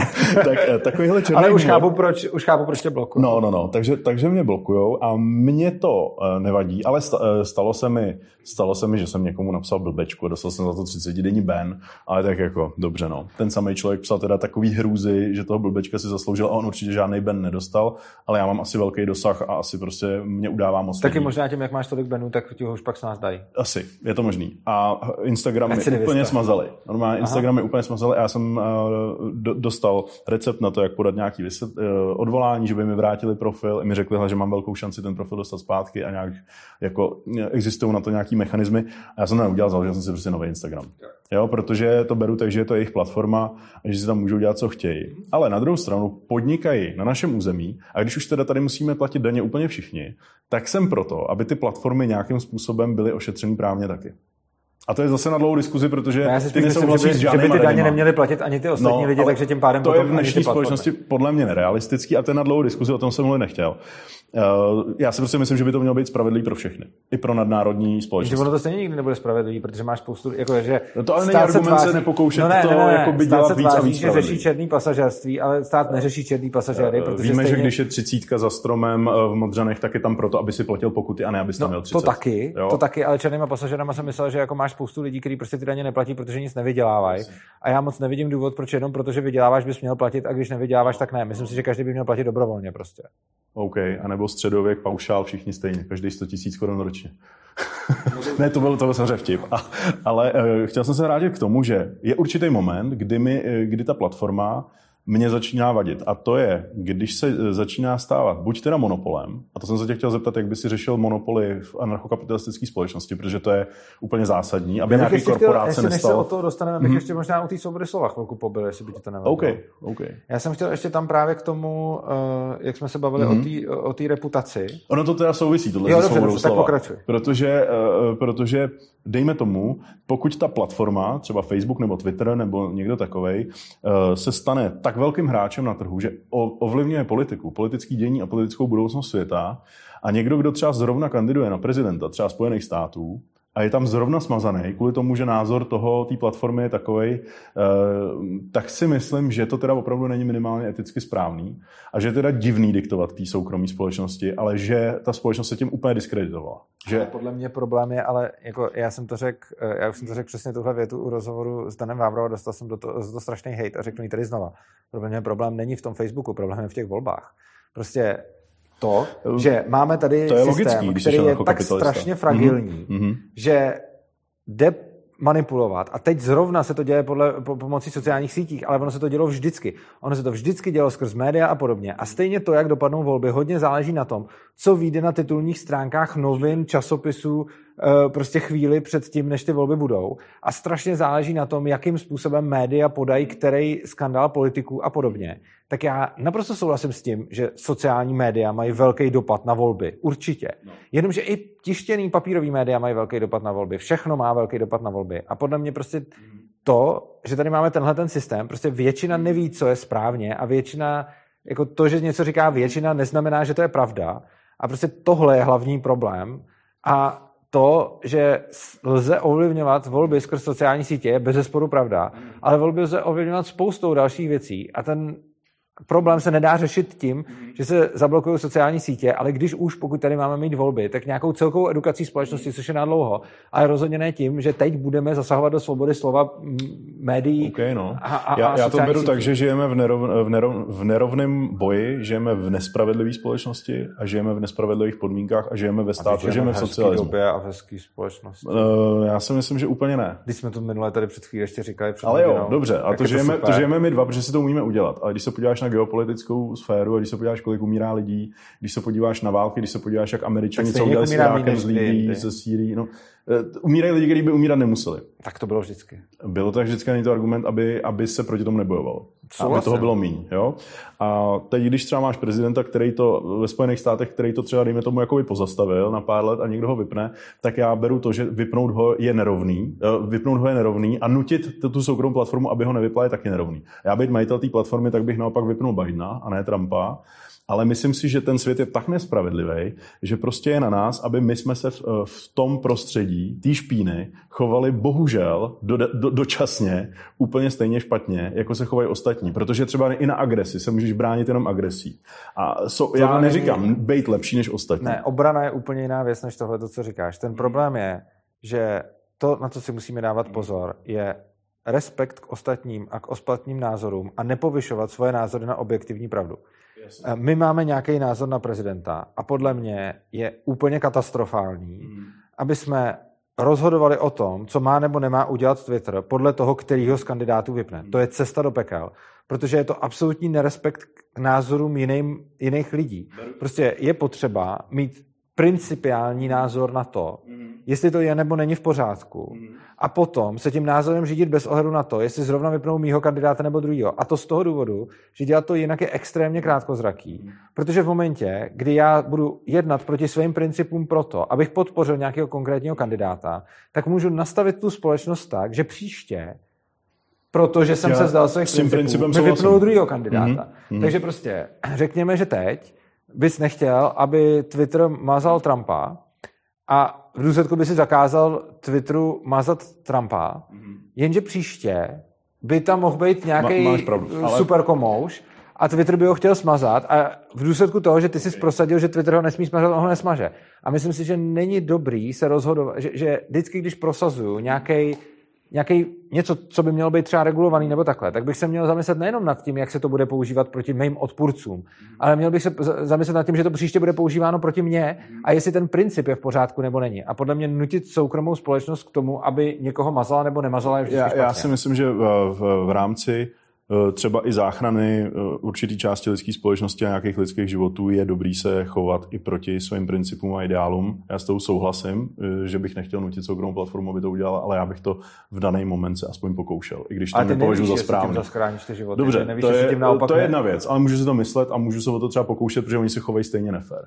A já se k, nefer, k neférm lidem nebo k neférm společnostem nebo k, k neférm útoku, já se snažím chovat taky nefér, abych se tomu útoku bránil.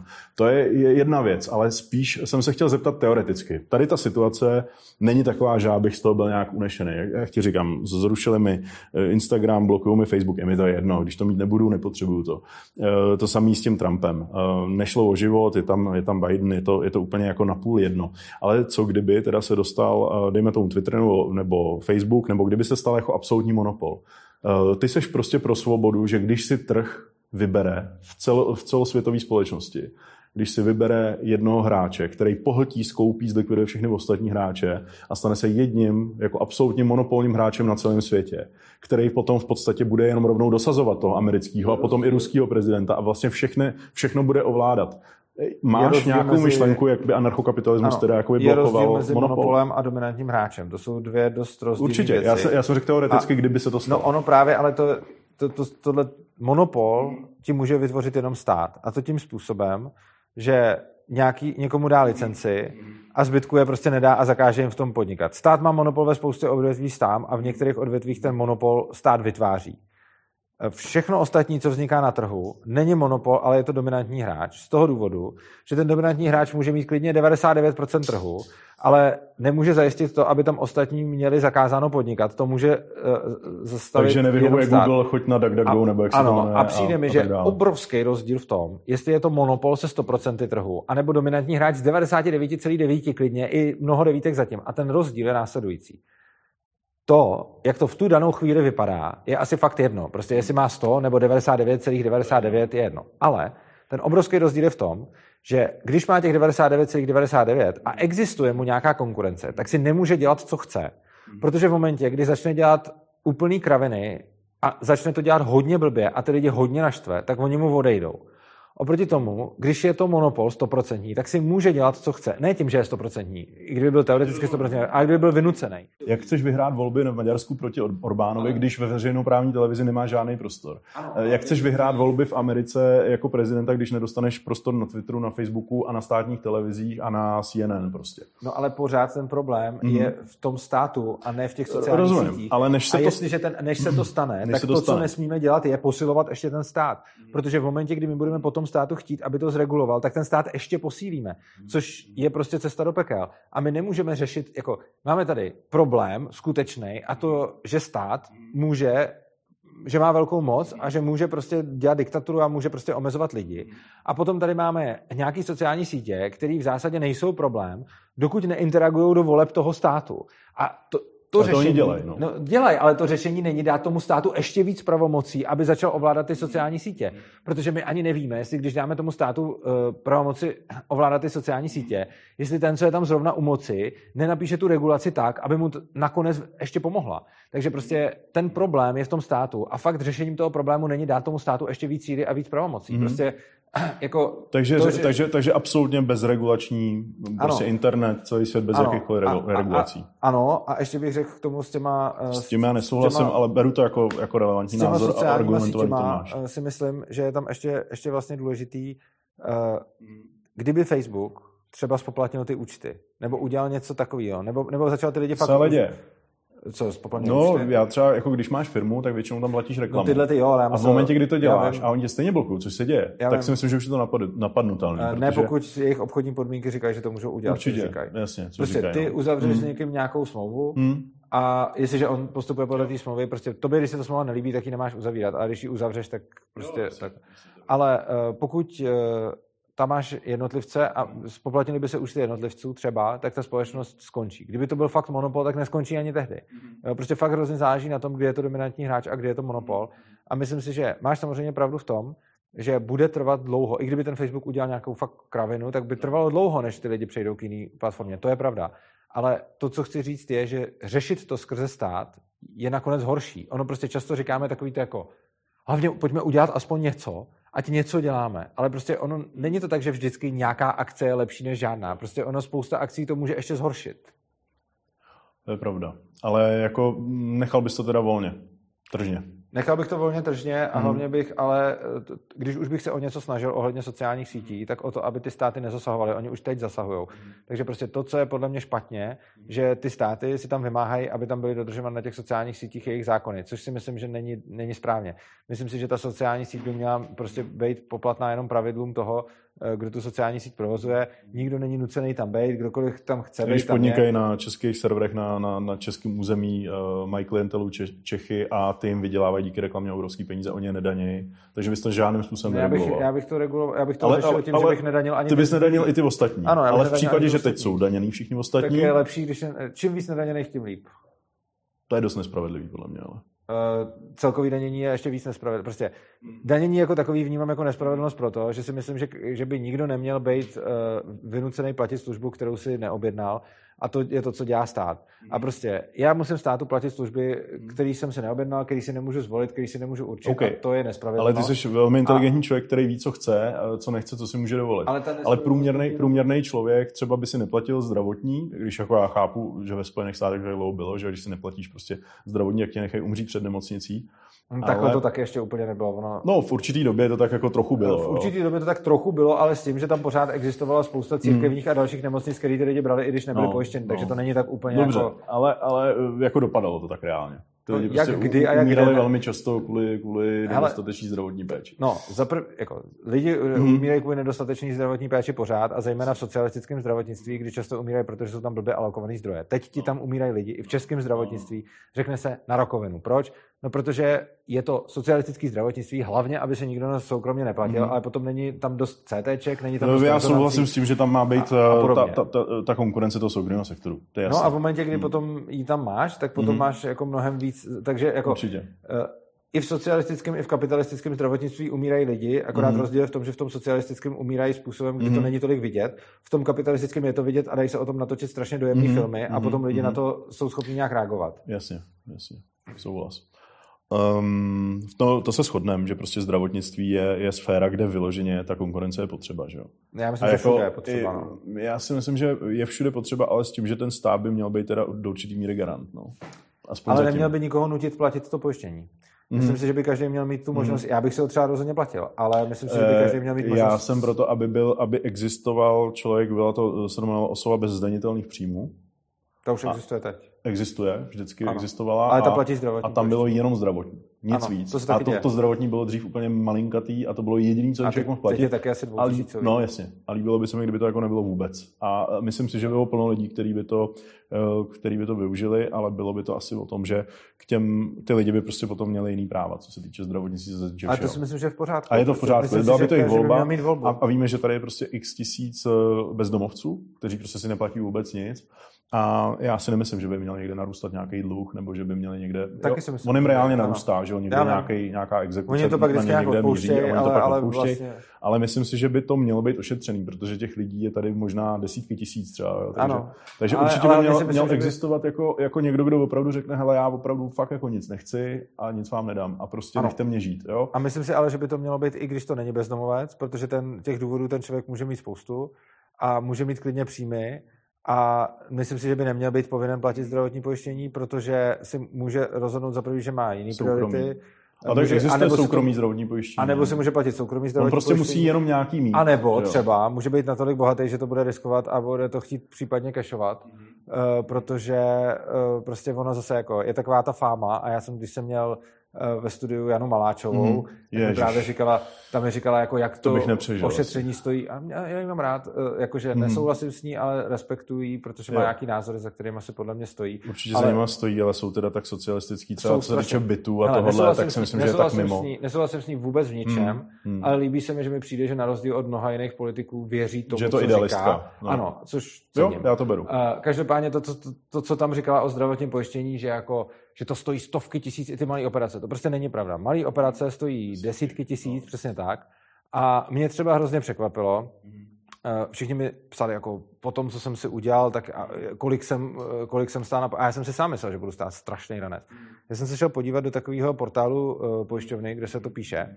A nemám tam zatím vyučtovanou Itálii, kde jsem se teda rozsekal a byl jsem tam asi 14 dní, ale potom jsem byl v Čechách, kde jsem ležel v nemocnici několik měsíců, měl jsem tady asi čtyři operace a nějakou neustálou léčbu. A, říkal, a, a i když vím, že to zdravotní, že, že to není tak uh, drahý, jak se říká, tak, jsi jsem, čekal, stejně- že to tak bude jsem čekal nějakou pálku. Jo. Ale uh, myslím si, že jsem měl za ty měsíce v nemocnici Mhm, a asi čtyři mhm. operace a fakt jsem jako Mhm. měl, měl jsem vážný zranění, měl jsem jako Mhm. spoustu léků, spoustu doktorů, Ok. bylo to jako fakt hodně.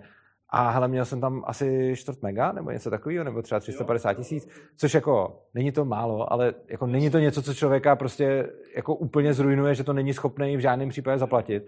A to, to, co se mi stalo, já jsem skoro umřel, bylo to hodně vážný zranění, měl jsem zlomených 25 kostí, vyžadovalo to hodně operací. A prostě jako ta cena nebyla nějaká astronomická. Já jsem čekal, že se tam podívám a že tam bude mega, že tam mhm. bude dvě mega. Ale, ale, prostě shodneme se na tom, že tu nemocnici si nezaplatil v tady té částce, ale že to nemocnice prostě byla postavená těma našima předkama. Předkama byla, ale zase na druhou stranu já jsem se ještě nepočítal, kolik jsem zaplatil na zdravotním, ale myslím si, že jako jedna věc je, že to je pojištění, takže i kdyby to bylo volnotržní, tak jako to princip pojištění je, že tam platí malou částku a když pak stane, ale myslím si, že tím, jak to není volnotržní a jak to pojištění se počítá z příjmu, já jsem si to nepočítal, ale odhadem bych řekl, že jsem to, že jsem to i vykešoval v průběhu, že jsem to přímo zaplatil a řekl bych, že budu stejně i v tom zdravotním, já to musím spočítat, teď nevím, ale myslím, že i v tom zdravotním za ty roky, co jsem zaplatil, budu i tak čistý plátce. Okay. Ale uh, další věc je, že prostě uh, krom toho člověk opravdu studuje, na státních školách, že jo, jezdí po silnici, když nejezdíš po dálnici, tak si nemusíš ani zaplatit dálniční známku a využíváš to tady celý, že jo. A máš tady tu bezpečnost, kterou nevidíš, No, ale jasně, ty složky, co to tady chrání, stojí ano. obrovský peníze. A no, to se, to se těžko tak, vypočítává. To ale se vypočítává to strašně je... lehko, že jo? Um, ty ne, vidíš, protože ta infrastruktura je přesně vybudovaná těma předkama. Ale tohle to do toho nemůžeš započítávat. Prostě kdybyste tady měl Já trh, si myslím, že můžeš, když byste tady měl trh, tak, mm-hmm. tak je to stejný. Ty, ty, mm-hmm já jako podnikatel si přesně počítám, jako vybuduju, vybuduju firmu, vybuduju tam budovu, vybuduju tam kancelář, tohle a potom mám nějaký provoz. A já si myslím, že my z toho pojištění a z těch daní primárně platíme, průměrný, podprůměrný člověk platí jenom ten provoz. To není pravda. Já si myslím, to, že jo. to ale není matematicky vůbec možný, protože mm. zase z toho eh, zdravotního pojištění, který bylo dřív, platili lidi i tu stavbu. To, to mhm. prostě nevychází.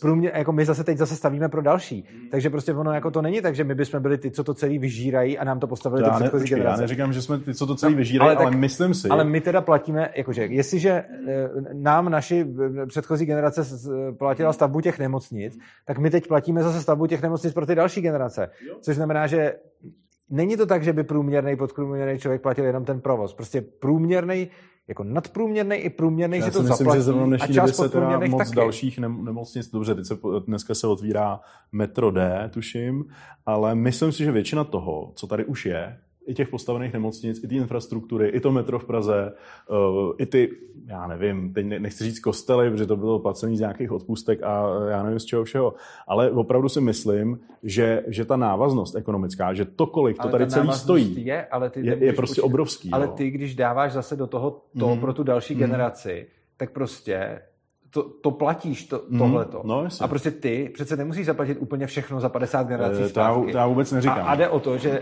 čistě matematicky mm. ten, kdo platí nadprůměr a průměr, ano. Si, je, je čistým dárcem a protože stát je neefektivní, tak čistým dárcem jsou ještě i část těch mm. podprůměrně, mm. podprůměrně zdaněných.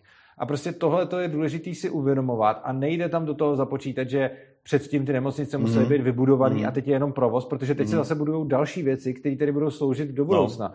Takže prostě jako fakt je to čistá matematika a s tím matematikou Já si myslím, že většina těch věcí už je tady jakoby vybudovaná a že ty peníze teď nemají takovou hodnotu, jak tomu ty lidi tu hodnotu přidávají a že opravdu, když je někomu 25 nebo 30, tak ještě pořád si to průměrný člověk nezaplatil. Neříkám, že se to nezaplatí během svého no, života, ale, zase ale tam, mladý člověk, tam který tvrdí, rodiče, že svým státu nic ne... Uh... Protože ty přece nemůžeš platit to, že on si platil základku a podobně, protože základku mu platili zdaní rodiče. Takže jako, hmm. ano, pokud by si bral jenom jeho život, tak je dost možný, že 30 letý to nezaplatil. Hmm. Já osobně jsem, jako nemám to spočtený, já myslím si, že já jsem se z 30 zaplatil úplně v pohodě. Jako, já si myslím, že já bohatě, ano, ještě mnohem dřív. Takže, jako, ale i průměrný to... člověk, mm-hmm. tak zase, jako je možné, že v 30 ještě ne, to asi průměrný ne. Já ale, myslím, že v 30 ještě ne. No. Ale za předpokladu, že tu základku a ty školy, řekněme, že dokud ho živili rodiče, tak to za něj platili rodiče, tak pak už i pravděpodobně 30 letý se zaplatil.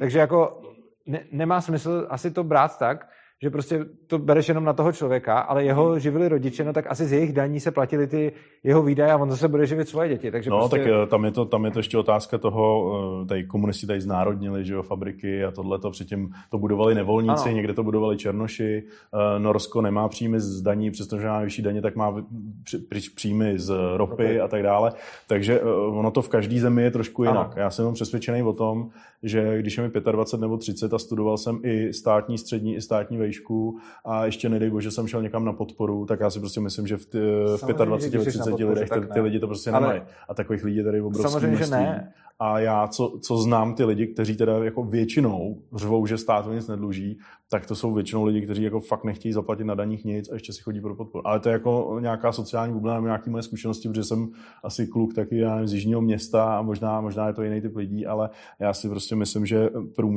průměrný člověk opravdu jako Eh, v těch 30 letech to ještě zdaleka jako nemá uhrazený. Záleží, jak říkám, co počítáš. Pokud a proč třeba počítat... se mi nelíbí, když tady někdo vystuduje, já nevím, medicínu a jde přesně dělat jako by do jiné země. A jo? proč? Teď je to jeho Mně se to, mně se to nelíbí prostě. No. A proč? Protože ten systém mu tady to vzdělání umožnil.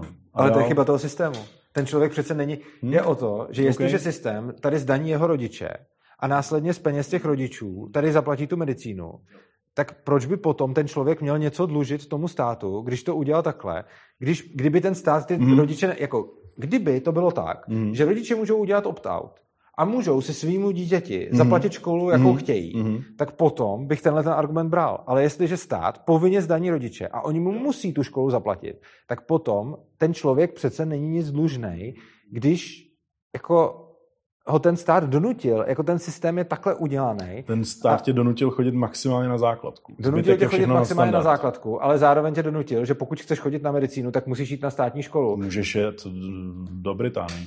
Ale proč by si měl odcházet do, do Ale můžeš, můžeš. ale proč nenutí tě měl... ten stát. Tě nenutí. Rozhodně tě nutí, že když chceš zůstat tady a studovat, tak to, co stát dělá, je, že má v podstatě monopol na tohleto. Mimo jiné, ty si, jako stát třeba vyžaduje, aby lékaři měli diplomy z těchto těch škol a neuznává diplomy třeba ze spousty cizích univerzit. Čili mm. tohle to je celý problém, že pokud chceš být teda ale do, dobře, jo, jako, ale jako, že po, prostě pokud ale stát nikdo tě nenutí tady jako, jako do 25, tě, doktor, do 26 ale pokud studovat. Stát, no ne, ale pokud ti stát nastaví tak mm. blbě ty pravidla, že prostě mm. jako ty potom nemůžeš mm. jako auto, jako to není tak, že když vystuduješ kdekoliv medicínu, tak můžeš tady dělat praxi. No, ono prostě takhle to nefunguje. Ale pokud takže chceš prostě, někde jinde dělat tu medicínu, tak ji máš ale studovat tam, že jo? Ale ty nemusíš přece se mm-hmm. ve svých 20 letech rozhodnout, kde, kde okay, chceš žít. ale nemůžeš říkat, že tě ten stát do toho nutí. Ten stát tě fakt nenutí chodit na medicínu. Ten, já jsem neřekl, že tě chodí mm-hmm. na medicínu. Mm-hmm. Já jsem řekl, že ten stát tě nutí, mm-hmm. pokud chceš být doktorem, ano. to dělat nějakým úplně debilním způsobem, který by se dalo najít spoustu jiných způsobů. Rozumím. A problém není v tom člověku, ale mm-hmm. problém je v tom mhm. státu. Mm-hmm. A nenadával bych medikovi, který tady vystuduje mm-hmm. a jde pracovat jinam. Nastavil bych o, ten systém počkej, tak, já aby se tohle to nedělalo. Já mu nenadávám, protože vím, že jsou tady hodně podhodnocený, nebo ještě do nedávna byly, nevím, jestli to Ale to je irrelevantní, i kdyby tady byly ale, placený, tak je to jedno. No, na tom nezáleží. Dobře, no, tak prostě na ten prostě člověk měl nějaký důvod mm. jít studovat někam mm. jinam mm. a ten stát tady nastavil mhm. podmínky nějakým způsobem a prostě jako to máš stejný, jako kdyby si ty blbě platil svého zaměstnance a dal jsi mu mhm. blbý podmínky a pak si řekl, že je ti nevděčný, protože šel do jiné firmy. Prostě ty, on by ti neodešel, kdyby si mu dal dobrý pracovní podmínky. A ty, protože jsi mu dal blbý pracovní podmínky, tak šel jinam. A jestliže ten stát tady má takhle blbě nastavenou školu, takhle blbě nastavenou praxi, tak se pak nemůže divit, že ten člověk odejde. A když by si to nastavil líp, tak ty lidi neodcházejí. A to bych ne, z toho nevinil ty mediky, ale řekl bych jako, hele, ať si tu školu mhm. platí sami, ať je možnost, jako aby tady byly přijímány mě, za, já, mám, já, mám na to, já mám na to ten, tu představu, že prostě by měly ty věci být prospěchový. Pokud je někdo geniální, talentovaný a má perfektní prospěch, tak by měl mít prospěchový stipendium. Může. Měl by to být úplný výjimky. A zbytek by tu školu prostě měl platit, anebo by to mělo být jako ve státech, že vyjde z té školy a prostě dluží, dluží peníze. Já hlavně myslím, že by ta škola měla být nějakým způsobem soukromá a volnotržní. No. A měl by to být, a takhle by to tam nejspíš dopadlo, protože no, oni přesně takhle nějak to dopadne, ale to přesně potom vyžaduje, aby ten stát přestal mít monopol v tom školství mm-hmm. protože ho tam má a to je špatně. A myslím si, že ten problém, že medic jde pryč, je státní monopol ve školství a ve zdravotnictví. Mm-hmm. Já vím, ale ten medic přece se... na tu školu jde a ví, že ten stát takhle funguje. Ví, jenom že pokud chce být doktorem, mm-hmm. tak nemá moc jiných možností tady. Mm-hmm. Jakože ono je velký problém v tom, že kdyby byla, kdyby byla ta možnost, tak samozřejmě je, je to jeho volba, ale vzhledem k tomu, že stát si v tom uzurpuje monopol v tom odvětví. Já jsem potom... ani jako neřekl, že bych mu to zakazoval, já jsem spíš řekl, že se mi to nelíbí. To znamená, že se mi ani nelíbí, že tady mají špatné podmínky, protože pro mě je to nej, uh, asi nejzásadnější vzdělání, který člověk může získat a asi kdyby si člověk jako vybíral ideologicky, jaký vzdělání je takový nejušlechtilejší, tak podle mě to je určitě medicína, ale rozhodně, rozhodně by bylo správné, kdyby tady měli ty podmínky. Takže já neříkám, že bych je nějak násilím nutil, ale ty podmínky by se měly změnit a jedno z toho je to, že by měl prostě zasáhnout soukromý sektor. To se taky myslím. soukromá sféra by měla být ve školství, Myslím, že ve zdravotnictví školství, a, jak říkám, pokud je někdo genius a má obrovský talent, tak by měl dostat prospěchový stipendium A on by- on i v tom soukromém. A on by ho dostal. A on by ho dostal i, on ho dostane i na těch nejprestižnějších soukromých Samozřejmě. univerzitách ve světě, že jo? Tak protože oni chtějí Tady to tak prostě není. že jo? No. Takže, takže já říkám, že mi to vadí spíš systémově. Já říkám, pro mě lékaři jsou jako číslo jedna, co se týče hierarchie, jako důležitosti ve Já společnosti. si nemám žádnou takovouhle velmi, hierarchii. velmi uznávám. Já celkově e, jako ve všem se snažím ty žebříčka, ty hierarchie nějakým způsobem vidět eh, nebo vnímat, eh, To je zajímavé, ale je to nějaká, opak. Je to, nějaký, je to nějaká jako uh, disproporce nebo nějaká vada, asi to není úplně správný, ale prostě uh, mm, tím nechci říct, že pro mě automechanik je méně než lékař, to v žádném případě ne, ale prostě co se týče nějaký, m, něčeho, jakože kdo té společnosti tím svým vzděláním potom nejvíc vrátí, tak si myslím, že jako morálně, eticky, tak je to z mého pohledu lékař. Já si to osobně nemyslím. Já se snažím tyhle ty věci nesoudit, jednak k tomu mám docela jako přirozeně je nesoudím a jednak se o to vyloženě snažím, protože si nemyslím, že dokážu posoudit, co kdo přines ostatním lidem. A myslím si, že tohle by mělo být asi ponecháno na každém jedinci, aby se rozhodl, co je pro něj zrovna jako to přínosný.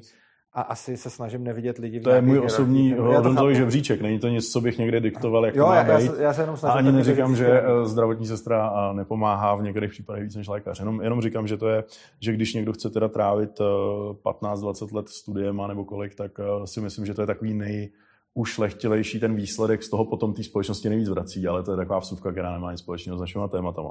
Nevím, jestli jsem se tě chtěl zeptat ještě na závěr na nějakou specialitu, ale uh, já si myslím, že cíl máme oba podobný, to znamená velká svoboda jedince. Akorát... Akorát, Myslím, že máme ještě, bych to řekl ještě obecně jednu věc. Myslím, že máme cíl podobný i s těma socialistama a podobně. Oni to všichni podle mě myslí jako dobře. A řekl bych, že máme i společný cíl s tou Janou Maláčovou. ty jo, to a- musíme vysvětlit ale těm lidem. No, ale myslím ti, to, to, to, to, proč to říkám a co Mhm, tím chci říct, mhm. že máme společný cíl a líbí se mi, že se na to díváš tímhle tím způsobem a že místo toho, aby jsme hledali konflikt, tak hledáme nějaký porozumění, což se mi líbí. A snažím se hledat porozumění i s lidmi, kteří mají úplně jiný názory, protože často si člověk má tendenci se dívat na to, oni jsou ty zlí, oni jsou ty špatný. A mně přijde, že často nejsou. Mně přijde, že většina lidí to myslí dobře, jenom ne všichni mají, vychází ze stejného eh, jednak hodnotového žebříčku, jednak stejných informací, stejného vzdělání a pak teda docházíme k jiným, k jiným názorům. Ale jsem přesvědčený, že lidi často to prostě myslí dobře, i když to pak ne vždycky musí dopadnout. Já uh, souhlasím a jsem hrozně rád, že jsme si mohli zase popovídat. Já taky. Osudem to takhle dopadlo, Bylo to super. že Dan dneska nemohl. A i přesto, že Dan si s tebou udělá rozhovor brzo, to myslím si, že za měsíc, za dva, nevím, No, že to bylo super. uh, vlastně já ho tady dneska jako nahrazuju a vlastně dneska jsem měl dva rozhovory a tohle je úplná improvizace. Ale myslím si, že minule jsme si tak skvěle povídali a chtěl jsem, aby jsme pokračovali a dokonce si myslím, že by někdy v budoucnu jsme mohli pokračovat znovu. Já si taky myslím. Mě Moc to ti fakt za baví. ti taky názory. A věřím tomu, že ten cíl a ta, ta svoboda jedince a i ta budoucnost, nebo ten cíl toho malého státu a přesně vysvětlování těm, těch, eh, těm maláčovým a jejím příznivcům, že to neznamená, že my nechceme, aby lidi, co málo vydělávali, aby neměli být dostupný. My, my to vlastně, my chceme docílit udržitelnosti toho systému, Ano. aby ta ekonomika fungovala volnotržně Přesně. a tím pádem efektivně. A Ano. efektivněji, efektivněji než jinde na světě. Ano. A ty socialistické státy jsme tady dneska per- perfektně řekli, eh, třeba v té Skandinávii nebo to Německo, to jsou všechno země, Německo za Adenauera, čistě, eh, čistě jako ekonomicky volnotržně fungující věc a ta Skandinávie taky. A tyhle systémy vydělali na to, aby si tam potom bohužel mohli dovolit ten socialismus a kupovat ty, eh, kupovat ty voliče. A message tohohle rozhovoru a vlastně myšlenek nás dvou, i když se neschodneme úplně na všem, tak ten cíl je podobný tak, eh, tak je vlastně to, aby lidi pochopili, že volit eh, socialistickou cestu a přerozdělování peněz státem je, je prostě nemocný a vadný v principu. A nikdy v historii se to jakoby z dlouhodobého hlediska neudrželo a ani to nikdy S neexistovalo. tím souhlasím. A myslím si, že je to neudržitelný a dá se to spočítat. S tím vlastně souhlasím. A je potřeba o tom hodně S tím mluvit. souhlasím. Myslím si, co je důležitý, taky ta message pro ně, že myslím si, že oni nejsou zlí, stejně jako my nejsme a že se prostě jenom nějak neschodujeme a nerozumíme si v tom, ale vlastně souhlasím, souhlasím s tímhletím, souhlasím s tímhletím, co říkáš a myslím si, že je ale hrozně důležitý hledat s těma lidma společnou řeč a to zejména i s těma, s kterými se vlastně člověk na něčem neschodne. Tak já hrozně moc věřím v dialog, i proto dělám to, co dělám a mám právě to studio Svobodného přístavu, to se můžete podívat na YouTube, kam si zvu lidi. A vlastně bavím se s nima a mám tam jednak lidi podobných názorových, podobných jako názorových skupin, ale pak tam A i lidi úplný úplně, opak. Úplně opak. A to je strašně důležité. A je, pro, je podle mě strašně důležité se s nima bavit a vlastně jako věřím fakt v ten dialog a myslím si, že to je hrozně důležitý a že to je jediný způsob, jak efektivně něčeho dosáhnout a něco změnit, protože sice můžu rychle něco udělat násilím nebo zákonem nebo regulací, ale tím vlastně donutím ty lidi, aby ze strachu nebo z donucení nějak jednali, ale to, co já chci, je dojít s nimi nějakého porozumění a pochopit je, umožnit, aby oni pochopili mě a aby jsme společně hledali nějaké řešení. Tohle je pro, pro, podle mě strašně důležitý. Dobře, tak já moc děkuju, že jsme Taky mohli děkuju. takhle si spolu popovídat a asi Tak se se loučíme příště. teda, no. Loučíme se. Příště. Díky Tak moc. jo, díky, čau. Čau.